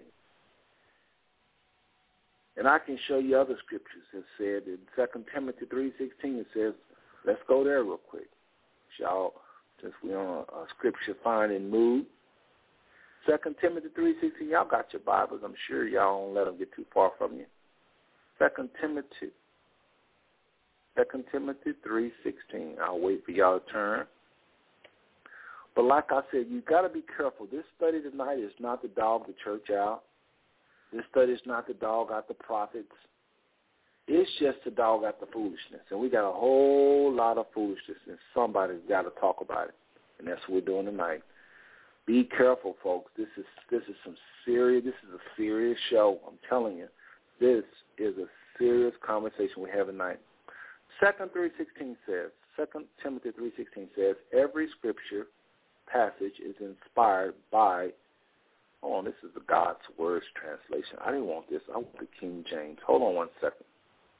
The more you start switching these King, King James is enough issues with it versus trying to. Here we go. One more time. Okay, 316. Here we go. Second Timothy 316. All scripture is given by inspiration of God and is profitable for doctrine, for reproof, for correction, for instruction in righteousness. Now this is talking about scriptures. So if somebody come and give you a word and it's just basically a scripture, ain't nothing wrong with that. But when they start talking about God said give her and God said move there and God says marry her and God says take this job and God says that's when you got to start putting on your pull your antennas up. Folks, this is serious. Let's talk about some more things that have changed the lives. And like one one uh, person said in the chat room, that can cause death. Let's look at some of these other words that can really cause you damage. A lot of people have, are preaching. They're ministering right now because somebody grabbed them and said, I see God is getting ready to call you to preach. God is getting ready to take you all around the world. And some people are trying to travel, and it ain't in them. And it's not, they're not even wanting to travel. They're not wanting to. Everybody have to travel. It ain't for everybody to travel. So God will take you all around the world. You're going to be a singer. That's another one. So you got to get. You're going to sing. And they just, I don't even believe in gospel music the way it is today. I don't believe you have to bring somebody fifty nine thousand, well, eight thousand miles to sing folk songs and pay them twenty five thousand dollars when you got people there at the church that could use even a quarter of that money and probably can sing better and is living some because you know you see them every day. You're putting people up in these hotels, no telling what's going on in the hotel next door. They gotta be, uh, you know, you don't even put them in the homes like they did in biblical times. You got them in a hotel, you give them a rental car, and you're paying them all this money to sing three or four songs. You don't know how they live. I do not believe in gospel music. That's another lie. The whole thing about gospel music. I do believe we're supposed to worship the Most High, but I don't think you're supposed to be transporting entertainers around like they do in just again worldliness, worldliness, worldliness. Now I know I done stepped on some folks' feet now because I actually like a lot of the gospel artists as far as how they sing, but I don't know if they're supposed to be going all over the world, and, and, and I don't I don't know that they need to. I don't. If you happen, if you're going to be vacationing in Europe and you happen to be at a church, you know, and somebody say, "Well, do you sing?" You say, "Yeah," and they "So can we have you give your testimony?" You get up and sing. Nothing wrong with that. But for everybody to be, you know, singing this person's album and you singing a testimony that's not even yours, you ain't. Their testimony ain't got nothing to do with you. They talking about how they was jealous, and you ain't never been jealous. They talking about how they was on the street. This song, I'm talking about a song right now. You trying to sing somebody else's song, and that's not your song. It's crazy. All because it's a CD with that, and the choirs get up, and they're all trying to sing a song, and they, they don't even relate to about three of them. So you're singing a lie. You don't really live in it. I mean, it's just I don't believe in gospel music. I don't believe in. It. I believe in people getting up in the church, giving praise and song, probably gonna be something that you like that you want to pat your feet to. You don't have to because they're gonna be funky and all that bass and all that. Even though I love good music, I just don't believe in the way they do gospel music today. I don't think the Most High get praise at all. All these choirs rocking, halfway dancing. I mean, that's just entertaining. When entertain, just entertain. Quit talking about the Lord. Just start talking about butterflies. I don't think there's nothing wrong with a Christian group to just start singing about butterflies and the wilderness and, and I don't know. Just I just thought of the first thing came to mind. just sing about nature. Sing about uh I don't know, but don't put the Most High. Don't put His name in it. You know, you can say thank. We thank. We give praise to the Most High. You can sing some songs you can't sing. A choir can't sing like "We praise you, O Most High." You better be praising while you're saying it though. And you know, but it's talking about personal testimony. You know, you can't say He delivered me and you something in bondage. You can't sing that song. You know, a lot of songs you just can't sing. You got to sing songs as general worship, like we worship you, uh, we thank you. You better be really saying in your heart you're thankful to him. Otherwise, you're lying. So I don't believe in gospel music. Tremaine coming 95,000 miles to say he changed me and y'all give her $95,000 to sing. I just don't believe in that. I don't. So we're talking about lies in the church today. We're talking about lies among religious people. We're talking about those six deadly words God told me to tell you. You know, and so a lot of people being told, you call to preach, you call to this, you call to that, and they don't bend more how they're gifting the man the moon. So what are we what are we doing? We just become entertainers. Somebody said, let's see, look at the chat room real quick, real quick. uh, says even the prophets in the Bible never said God told me to tell you.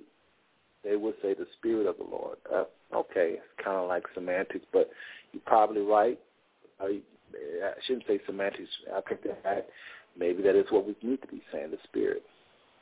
Uh, my people are destroyed for lack of knowledge. Uh, Yah said, it's true. The devil is a god. Maybe he didn't tell them. if you have time to play Xbox and hang out with your friends, you have time to spend with the Most High. True.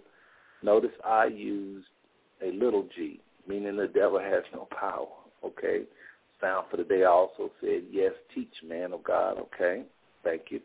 Uh, went on to say, truth, true. Have to go now. Okay. All right. Well, anyway, another segment to me and Okay. All right. I see you. I see you. So anyway, folks, a lot of good things being said there. I appreciate them. Uh, um, now, for some reason, it's all these computers are saying it may be it's reconnected to the server, but I don't think we got disconnected. Y'all let me know if y'all can't hear me. Well, if you can't hear me, you won't know to say that. But anyway, folks, let's get back on the subject. It's like uh, I keep trying to get distracted here uh, with me trying to do other things. I do want to know what the chat room is saying, so that's not actually a distraction. Those some good words they said there.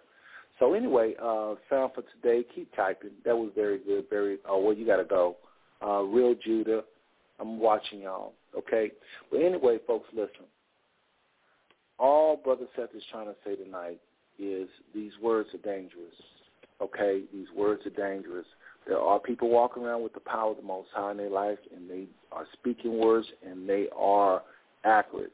So how are you going to know whether or not to listen to them? You need to make sure your lines of communications are not down in the first place. Be in a position where you can hear the Most High. If not, to have to trust people. To have to.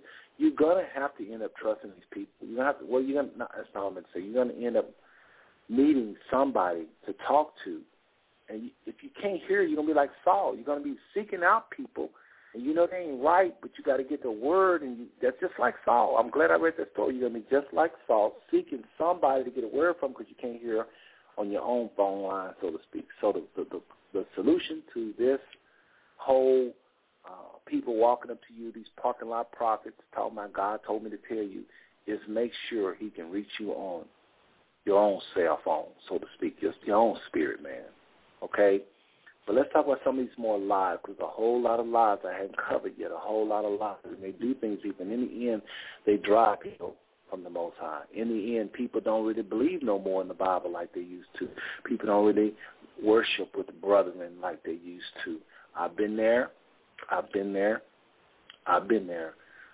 You know, you hear so much stuff and you just begin to not trust nobody. You don't, you know, you don't even want to go to church no more because of deception, lies, trickery, ignorance. And let's face it, you know, a lot of these ministers, here's another one. Here's another thing y'all will look out for. A lot of these ministers don't really have uh, trust in the Most High. Yeah, they might, they may, they may want to believe, and they may want to, they may love the Most High, but they lack trust. Trust has comes with having a relationship. You just can't trust the Most High overnight. I know that sounds pretty bad, but it's the truth. You can't trust somebody you don't know, so you have to get to know the Most High to even trust Him. So a lot of these ministers, they may have trusted at one point, but they go through times where they don't trust the Most High, and they come up with all these games and schemes because they're trying to build this empire. They're trying to get more money than they probably really need. They're probably trying to get a building that's really bigger than what they need oftentimes they have what they need, but they want to bling bling. Preachers want to bling bling. They want to have the nicest building in the in the, on the block. They want to have the nicest padded seats on the block. They want to be able to show other ministers, look how what I'm doing. Ego is there. They a lot of people ain't delivered all the way. So this is why we have these different things going on. It's a shame, but it's the truth. So all I'm saying is, folks, listen be careful. Be very, very careful. We can't hate folks. We can't. Y'all can't get into dogging out these ministers so they just don't want to have nothing to do with nothing. They, you know, you can't dog them out like somebody was saying earlier. You know, well, I'm just saying you can't throw out the baby with the bathwater. There is a time ministers will say from the pulpit, the Most High has moved on me, or the Spirit has moved on me to do this. You know, we we are to, you know, uh, build. We are to to build a new church. I hate to even say that because I I really have issues with everybody building. Everybody is building right now. It seems like, and I have issues with that unless they already got a big edifice somewhere. They are building. So I really don't like saying that a minister is going to be led of the Most High to say that because I'm tired of seeing it. But there probably is some ministers somewhere that really do have to build. You got to be careful before you go dogging everybody out saying God ain't told nobody to build no big church. Can't say that. They might need it. The banks might have gave them a, a excellent uh, interest rate. They may have a, a certain way of doing it where they don't have to pay much. You just never know. This thing is not just cut and dry. You got to be very careful. The Most High does have His servants out there, and they are very powerful, very respected men in the kingdom. I'm talking about the spiritual kingdom, and they are powers.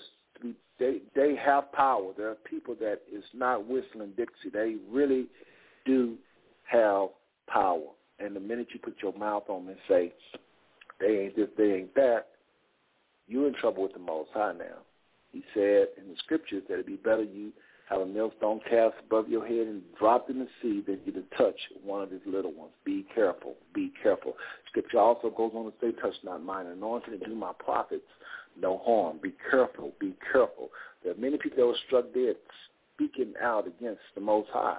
Don't forget about uh, uh, what was the in the uh, Old Testament. I can't think of the the the the, the, the prophet's name, but the earth opened up and swallowed because it came against Moses, Moshe. So be careful. Be careful. We talk about folks that say God told me to tell you, and they don't have no no reason to be telling you that. Okay. So we talking about lies tonight, lies, lies. People led by their flesh. It's a whole lot of people say, God told me to tell you. I'm going to tell y'all this one story. Y'all ain't going to believe it. I don't expect you to believe it. I'm just going to tell you anyway. Half the time I don't think y'all believe a lot of things I say because I know how it sounds to the average person. There's a friend of mine. Hopefully she ain't listening. but she uh, had this prophet friend um, that we knew I knew. I wasn't friends with him. I, I mean, I knew of him, I should say, but I didn't hang out with this guy, nothing like this. I remember going to a few functions and I saw him there. But everybody talked about this guy, how how good he was. He was one of those persons I mentioned earlier that had a legitimate gift. He can look in the spirit and tell you things about yourself, and the brother would not miss. It's people like that. Y'all just, I know it's hard to believe. Ain't this ain't no David Blaine. This is just somebody with a bona fide gift. And uh, he began to talk to his sister, and he, it blew her mind. It just blew her mind that a person could know that much about her and not ever really seen her. And she was so much, she had so much confidence that this man was of the Most High, that he was a real prophet, which he I'm not to say if he really was or not. All I'm to say what he's about to do is crazy. So then he gets into the flesh. That's what some of y'all don't understand. People can be in the flesh one minute and they can get a great revelation. Side road. Remember Christ and Peter? Peter says, Thou art Christ, the Son of the living God. Yeah, I remember that. Thou art Christ, Son of the living God. And Christ said to him, Flesh and blood have not revealed this.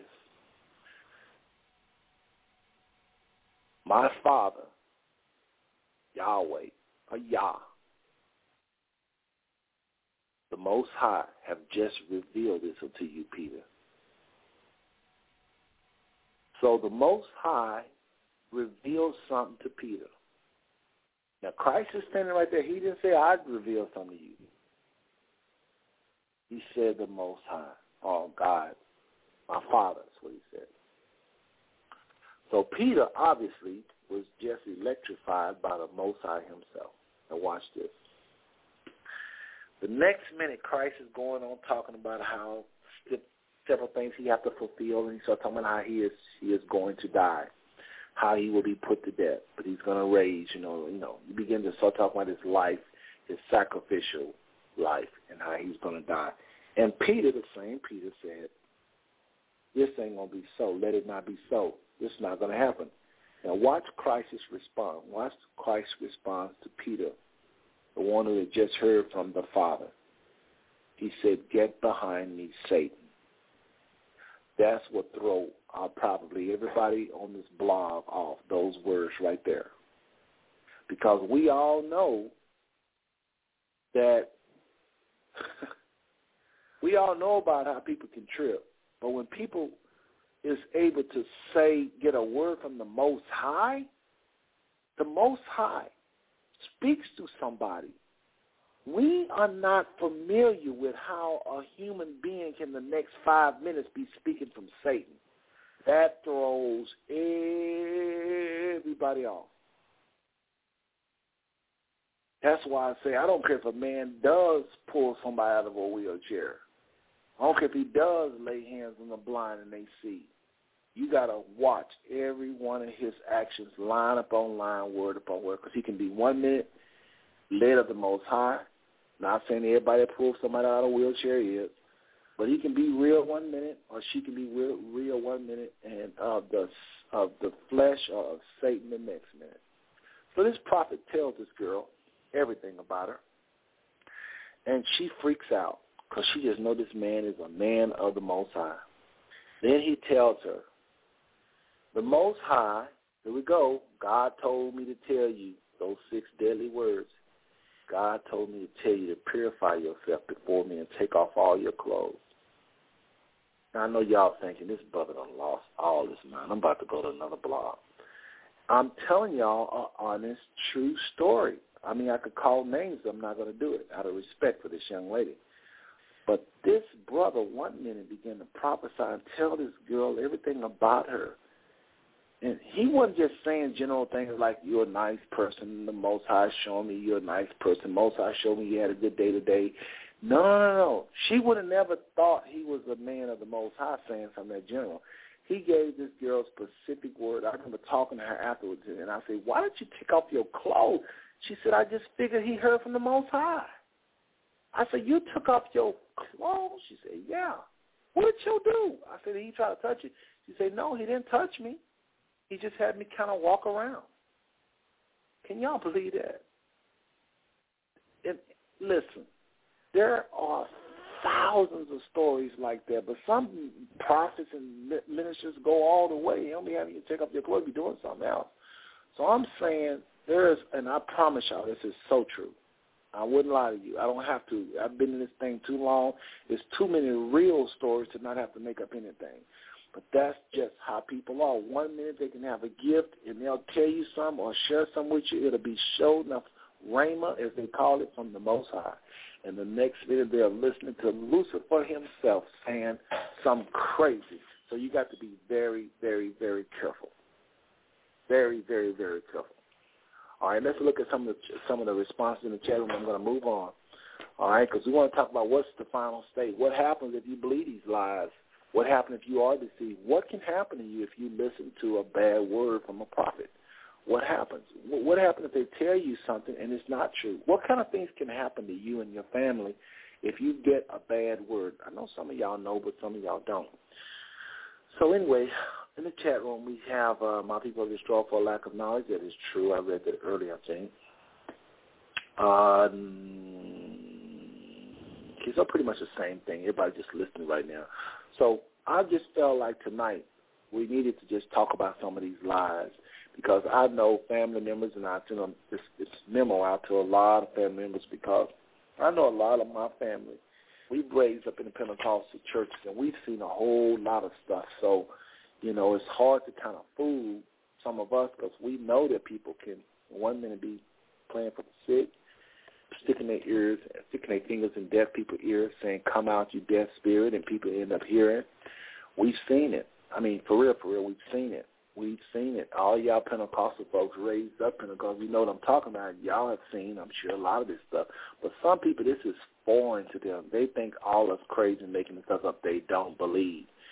But the, the, the weird thing about what what I'm sharing tonight is even Pentecostal people times see because they just don't understand that Peter com, com, that Peter thing, where you can one minute be led of the Holy Spirit, inspired of the Most High, saying the, the very things that are true, setting people free, setting people free with your words, and the next minute you can be inspired of, of, of Satan, inspired of evil spirits, uh, doing something that bring damnation. One minute you was doing something to bring life. Next minute you can be doing things to bring damnation. People don't understand how you do that. They don't understand. Well, they say, well, wait a minute. If if the Most High just used you, why come you have enough strength to say no to the enemy? And they don't understand spiritual warfare. Just because the Most High used you now, Samson, and you killing all these Philistines that's coming to to destroy you because you are a man of the Most High. They full of the devil. You know, they come to destroy you, Samson. A lot of people don't understand. Why would you tell Delilah your weakness? Why would you go and lay with that woman? Why? Why you? she kept telling you she wanted to know the source of your strength. Every time you tell her, she would do whatever it was to take. So why would you be stupid enough to keep keep letting telling her all your secrets? They don't understand the flesh. We have more than one one enemy. Evil spirits, fallen angels that whisper to us in the spirit, spirit to spirit. That's just one of the enemies. You know, the spirits that use lies, deception, and ignorance. That's just one of the enemies. We have a flesh. You take all the evil spirits and lock them up for a thousand years. You still got the flesh to contend with. Samson had an issue with flesh. Delilah probably was fine, good looking. You know, this man, she just messing with me. We don't know what she was doing to him, making him giving up all those answers. We don't know. But whatever it was, it was strong enough for him to tell her the show enough truth that, that crippled his whole life. And that's man for you. So you got to be very careful. All these people out here that's on these prosperity kicks, talking about money, God said, you know, uh, I want to have a $5 line, $10 line, $100 line. Everybody ain't just wicked. They not evil. You can't say they all going to hell. Cause look at you. I mean, are you? Uh, can I be a fly on the wall in your house? Are you always where you know where you supposed to be doing what you're supposed to do? So, you know, you're a man of the Most High. You know, you're a woman of the Most High. Why don't you feel like other people can't have? Uh, some of y'all been doing whatever y'all been doing a long, long, long, long, long, long, long, long, long, long time. I mean, years and years and years and years and years. And some of these people that's moving in deception, they've been doing it for as much as you've been doing what you do. So which one of y'all is right? You tell me, well, I'm I'm righteous, my brother. I just I just have a problem. Well, so do they. So we got to be careful saying who ain't right, who ain't, who's right, who's not. We just got to be careful with being deceived. And another thing I want to say is, did y'all see the movie Leap of Faith? If you didn't see the movie Leap of Faith, even though it's a comedy, it's an old movie, it's not that old, but that movie is so, so, so true. It is so based on truth with regards to what we're talking about tonight. Here was a man, Steve Martin, the comedian, playing this preacher, going around with these fake, fake, fake miracles. He had a little tiny mic in his ear, and there was a man in real life got busted doing the same thing. I'm to call his name now because it's a part of public documents, public facts. His name is W.V. Grant. I'm sure y'all have heard about it, but W.V. Grant was actually busted doing what the gentleman did in the leap of faith, which means he was going around with this little mic in his ear, and he was telling people, God told me to tell you. God told me to tell you. And people was sometimes really getting healed because they believe in this man. They believe in God. They believe in the Most High. But they believe, okay, let me, let me explain it. If a person, like I said earlier, I said to describe this earlier, if a person ain't living worth nothing, but they get you to think that they're some kind of powerful man of God. Maybe they have fake miracles before you before your eyes, and you don't know that they're fake, and you think the miracles are real, you will believe that this man is shown up from the Most High.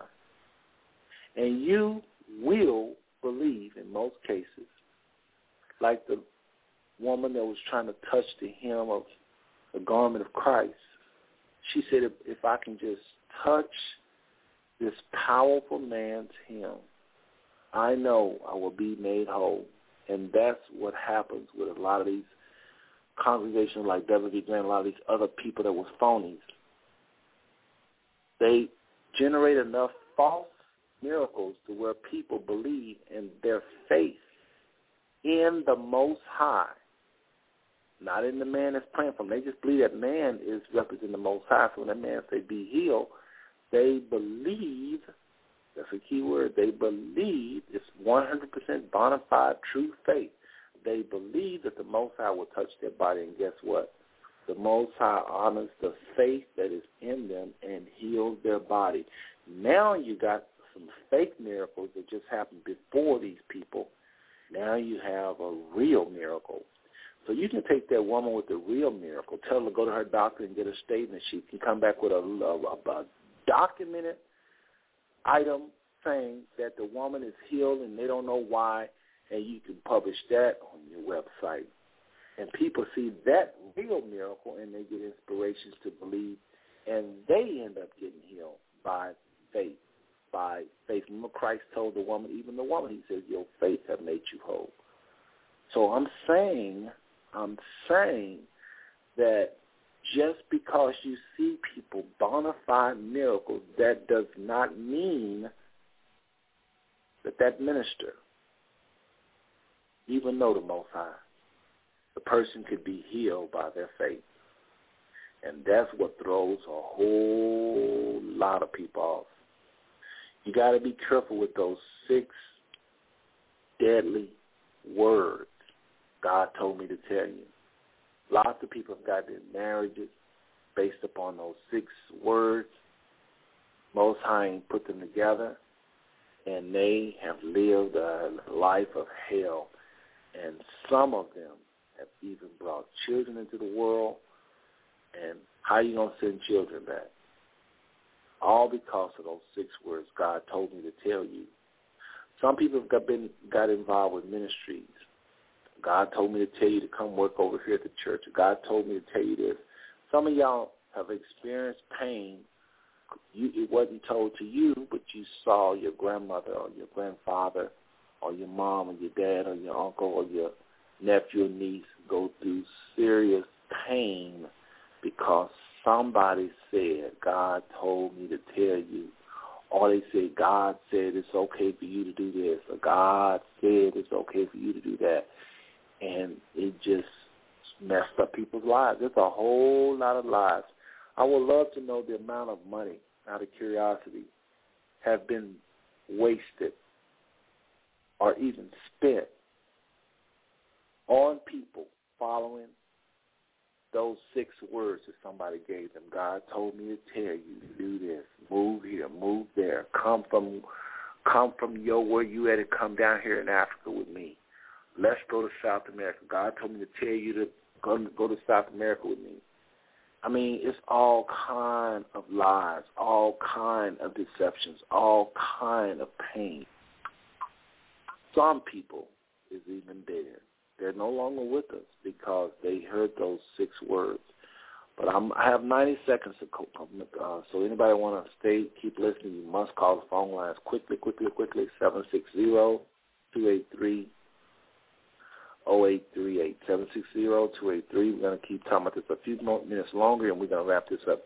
760 283 0838. All right? But uh, some people that are saying God said again, folks, is showing up, hearing from the Most High. So how do you know which one is or not? Well, sometimes you don't, right off the top. You have to listen. That voice, that infamous, still small voice everybody talk about. Sometimes you just got to make sure your communication network to the Most High, to the Spirit, is clear. If not, you find yourself desperate like Saul was, as we read earlier. You find yourself going to people and needing them to tell you what the Most High is saying, and that's when we mess up. That's when we mess up. So, got to do things like fast and pray. This is the solution. This is the solution for all those that I'm going to lose in about 30 seconds. We need to fast. We need to pray. We need to seek the Most High with our heart. And then he said, draw nigh to me and I'll draw nigh to you. Seek me with all your heart, and that's when you'll find me. We must do these things to keep our communication lines open to the Father, and then we will not need mankind to tell us what the Most High is saying. We won't need. You know, there's a scripture that says, it said, uh, you have the Holy Spirit and you need not that any man should teach you. Now, a lot of people don't like that, but it says you have the Holy Spirit and you need not that any man should teach you. Are y'all listening? I believe that's First John two twenty seven. I'll Google this right. First John two twenty seven says, uh, let's just go ahead and read it. So I'm telling y'all, you don't need these ministers telling you nothing. They can be a guide unto you as a pastor. You know, the Bible said they're watching over your soul, but they're not your Holy Ghost. I don't know why people uh, lean so much. Uh, they are, you know, pastor this, pastor that, pastor. What do you think? You know, what do you mean? What he thinks? You know, is the pastor reading the Bible himself? I mean, do you really know that he is paying the cost to be close to the Most High Himself while you relying on Him. But listen to this. Listen to this. First John two verse twenty seven says. I'm gonna back up twenty six. Listen to this. Those of y'all that think you would be running to your pastor hearing those deadly words I call them. God told me to tell you. Now listen, this is to you, those that feel like you just need that. Verse 26. These things have I writ- these things have I written unto you concerning them that seduce you. Uh oh, seduce you. But the anointing which ye have received of him abideth in you. But the anointing which ye have received of him abideth in you. But the anointing which ye have received of him abideth in you, and ye need not that any man teach you. And ye need not that any man teach you. And ye need not that any man teach you, but as the same anointing teaches you in all things, and is truth, and is no lie, and even as it hath taught you, ye shall abide in him. Folks, that is the best I can do for tonight. That is the best I can do for this program, for this blog. We've got to be led by the Holy Spirit. We've got to be led by the Holy Spirit. Those words, those six deadly words, is no joke. They are causing lots of people pain. God told me to tell you, my sister. People are marrying the wrong folks. People are going to certain churches. God told me to tell you to come work in my church. God told me to tell you that you need to be a part of this ministry. Honey, I saw you in a vision, and I just began to just start praising. I just saw you, and I know God was trying to tell me to tell you to come to this church. I saw you and your child and your baby, you know, and then they do. They got all these different things that they want to do to you and tell you, and it's all about control and witchcraft. Witchcraft is a form of control, and these people are practicing a type of witchcraft with prophecies. They're trying to control people. Sometimes it's on purpose, and sometimes it's, it's it's innocent. They they just don't know they deceive themselves. Some people deceive themselves. A lot of people are taking up all these offerings and saying hundredfold return. There is no such thing as a hundredfold return. Not the way they preach it. Christ said, speaking of the hundredfold return, that person that left left mom, dad for the gospel's sake, for the kingdom's sake, that have left mom and dad. Let me just look this up. Some of y'all don't believe this, y'all, because y'all know a whole lot of folks teaching hundredfold return. hundredfold return. It's not something you can tell the Most High that you want a hundredfold return. It ain't like that. Boy, I tell you, this is a, remember when Christ said, um, he said, uh, let's look at Mark 10 here. Let's look at Mark 10 and about the 13th verse. I think this may be it. Be it. But uh, remember Christ said, if you those that leave your mother, father, sister, not leave them, but you're no longer attached to this world's your worldly family, but you're attached to the kingdom family. It said those people will receive a hundredfold. But everybody uses a hundredfold, and then it says, uh, you know, when the soil comes to sow, you know, and, uh, it says some receive 30, 60, hundredfold there. You know, when the soil goes to sow the word, you know, if it falls on good grounds, it says some receive a, a, a 30, 60, a hundredfold. That's where you use the word hundredfold. And then talks about when people leave their mother, father, sister, brother. Let me read it. Mark 10, 28 through 31. Then Peter said to him, See, we have left all and followed you. So the Messiah answered and said, Assuredly, I say to you, there is no one who has left house, brothers or sisters or father or mother or wife or children or lands for my sake in the Gospels, who shall not receive a hundredfold. Now in this time, houses and brothers and mothers and children and land and with pro- let me back up here, folks. But the, the, that's the main part I wanted to read. Let me just go ahead. Send me off. I think I'm hiding something. Let me just read the whole thing again. Then Peter said, then, then Peter began to say to him, See, we have left all and followed you.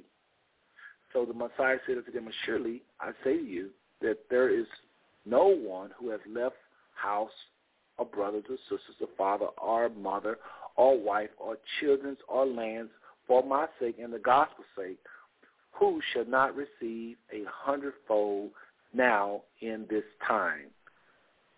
And he goes on to say houses and brothers and sisters and mothers and children and land with persecution and in the age to come eternal life. But many who are first will be last and the last first. That's the only time we see the hundredfold return outside of the parable of the sower where it says when the when a minister sow the word, it falls on stony ground, good ground. I mean, that's the only time, and that's talking about the uh, the word. And this right here is just it doesn't say nothing about an offering, about being able to drop this amount of money in the offering bucket and you get a hundredfold return. This again is a part of the old six deadly word. God told me to tell you you getting a hundredfold return. These are a bunch of lies, lies, lies, and that's what we're talking about tonight. Different things, different lies we've heard in the church, you know, that, and this whole thing about America, and it's, you know, this is on the subject, it's on the subject, but this whole business about America being God's country, God's nation, Christian nation, that's a lie. Where's that at? Show somebody, please show that to me anywhere in the Bible, or just show me to me anywhere. I mean, we are not we are a nation full of every, all kind of beliefs. How can you be a Christian nation? What does that mean? You know, you know, a lot of it, then they get you believing that, and you start fighting for America and stuff like America deserve all these privileges, and not looking at our government. That our government is the problem with the planet. Our government and, and, the, and the secret governments behind the government uh, is what's running everything. You know, the new world order. We sitting up in the bed with these folks supplying them strength, supplying them our children, you know, in wars and different things, and then we want to start hollering about this is God's country. And we are the reason that there is poverty in the world. We it's, because of our greed, our direct need for their resources that they are hungry, that they are starving, that there are wars and and all these coups across the world causing, you know, overthrowing leaderships. We are behind a lot of the coups that's going on. So, what am I saying?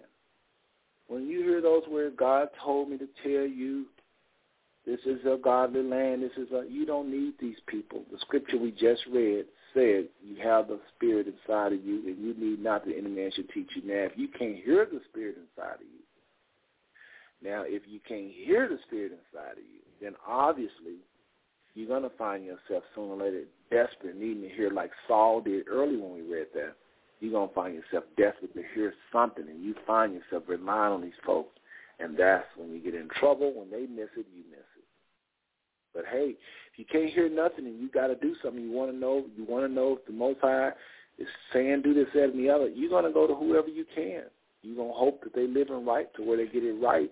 And sometimes when they tell you what God told me to tell you, they miss it. And then there you are, you and your family suffering because you got a bad word from somebody because you your communication lines was, you know, down.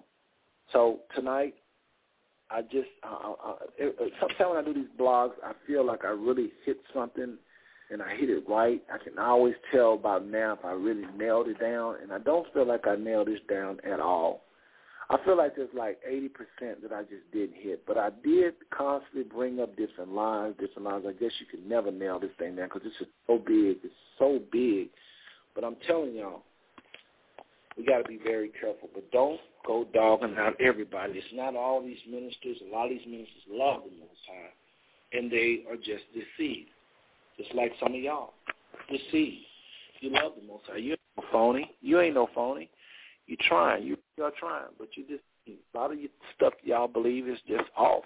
A lot of things I believe that's off. So we just got to keep on pursuing the Most High, and we will achieve the goal want to just say hi to uh, Brother Gabriel in the house and uh, some other people on the phone lines. I don't know uh, uh, everybody, but I see y'all still hanging on after the hour. I appreciate that.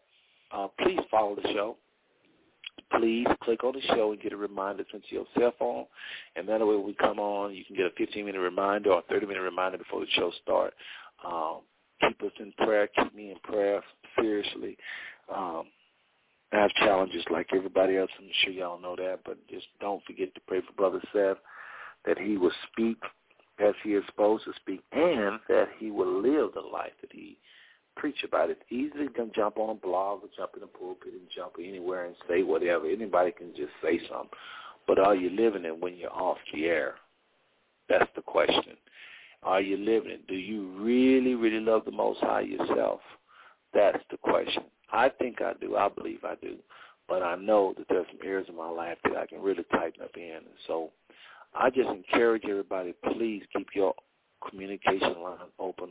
And uh, how did I say we do that? You don't need me to tell you. Bible says you have the unction of the Holy Spirit. You need not that any man should teach you. All I can do is remind you because you already know you already got everything you need. And in reminding you, I'm just saying, remember we need to fast. We need to pray. We need to surround ourselves with people that fear the Most High and that seeking the Most High. If you're around people that's serious, when you mess up, they help you. If you're around a bunch of fools, you know what that means, or a bunch of weak people. Be around some fireballs. And uh, don't forget, you can't be an island unto yourself. Listen to blogs, and it's not good enough. We we are supposed to go in fellowship with the brethren. This is a, a way of fellowshipping, though, for real. This is a type of fellowshipping. So I take that back. You know, you really can get a fellowship in on these blogs if you're talking and really allowing people. Eh, I don't know because I don't know if we can really be accountable to each other on these blogs. That's the only thing bad about these blogs. You're not accountable to me. I mean, yes, I hear what you're saying. You hear what I'm saying, but you got to have somebody that know how you really live it in your life. They can tell you this, that, and the other. Again, you have the Holy Spirit yourself. But sometimes we get a deception, those lines of communication, like I talked about, to get clogged up and you can't hear nothing. And this when you need your brothers and sisters I mean, I hate to say that because we're supposed to be able to know everything ourselves, hear from the Most High ourselves. But if you got sin in your life and you're doing this, that, and the other, it is hard sometimes to hear the voice. And this is why the Bible, I believe this is why the Most High have instructed us that we fellowship with one another. You know, it helps us, and we are to be accountable one to another.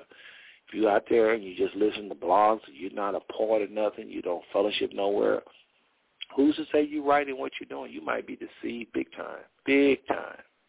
So I just want to just again encourage everybody. You know, this show is a failure if y'all don't get this message, and that is keep your communication lines open. You have the Holy Spirit you need, not the enemy man should teach you. However, if those lines go down, you're gonna need some of these very preachers you're talking about. You're gonna need, or you're gonna need a man. You're gonna need a woman to tell you something, and that's when you can mess up because they don't always know what they're talking about. So love every single one of y'all, and there is nothing y'all can do about it. Tell other people about Five Smooth Stones, and uh, we're going to come back on Thursday night. It'll be good. We got a lot of uh, things to talk about as far as what's going on in our planet, on our world, and our um, just around. If anybody want to make a quick comment as far as whether or not you enjoyed the show, you know, let me know that too before I go off. Otherwise, going to wrap this up. Um, I like it when y'all are quiet sometime. So I guess everybody's listening because y'all are sitting there attentive. And uh, we're just going to go wrap this wrap this show up. I do want to uh, play a little something here. Let's see what we're going to end out with. I always try to end out with something that has a message. What can I give y'all as a gift as you leave? Um, with something that has a message. This is what I'm to do. I'm to play this for y'all. Check this out. I've been playing this a lot because everybody seems to like this song. So I've been playing this a lot. It don't go to everybody. This is not for everybody. This is only for those that have been faithful. Not perfect, but faithful. This is a song that um, people just keep wanting to hear, so I'm going to play it for those of y'all on the phone lines. Remember, it doesn't relate to you if you're not faithful. So check this out. This is a song by a gentleman named, um, uh, it's right here if I can see it, Luther Barnes, and it's called It's Your Time. Good night, everybody. Check this out. This is for you, those of you that have been faithful. Check this out.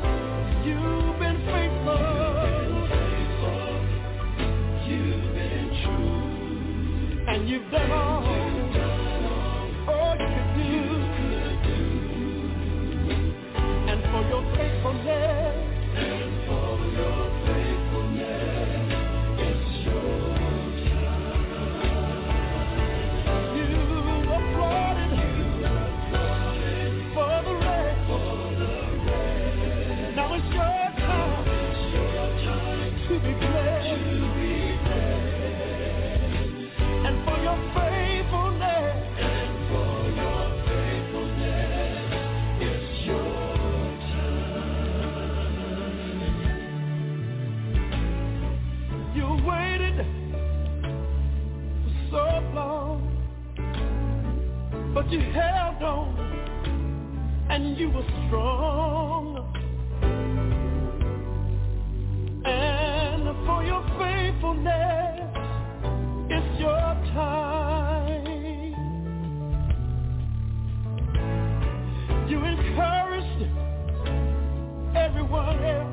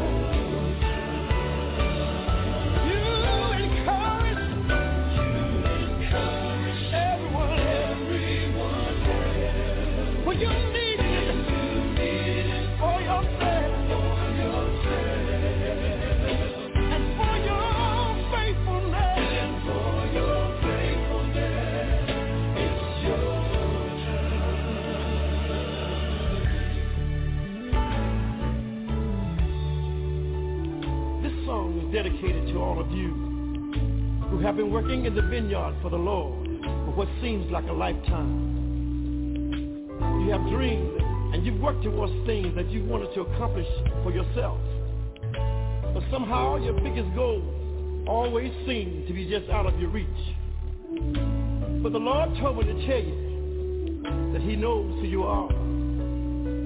Yes, he's seen your work, and he's also seen your tears. And he wants you to know today that you're not forgotten. He's here to reward you for all your faithfulness. For he said in his word that if you would delight yourself in him, he will give you the desires of your heart. In other words, not only will he give you what you need, but he promised to give you whatever you want. So don't get discouraged. Don't give up. Hang in there and prepare yourself for your blessing. Your time now. You waited and waited. You waited for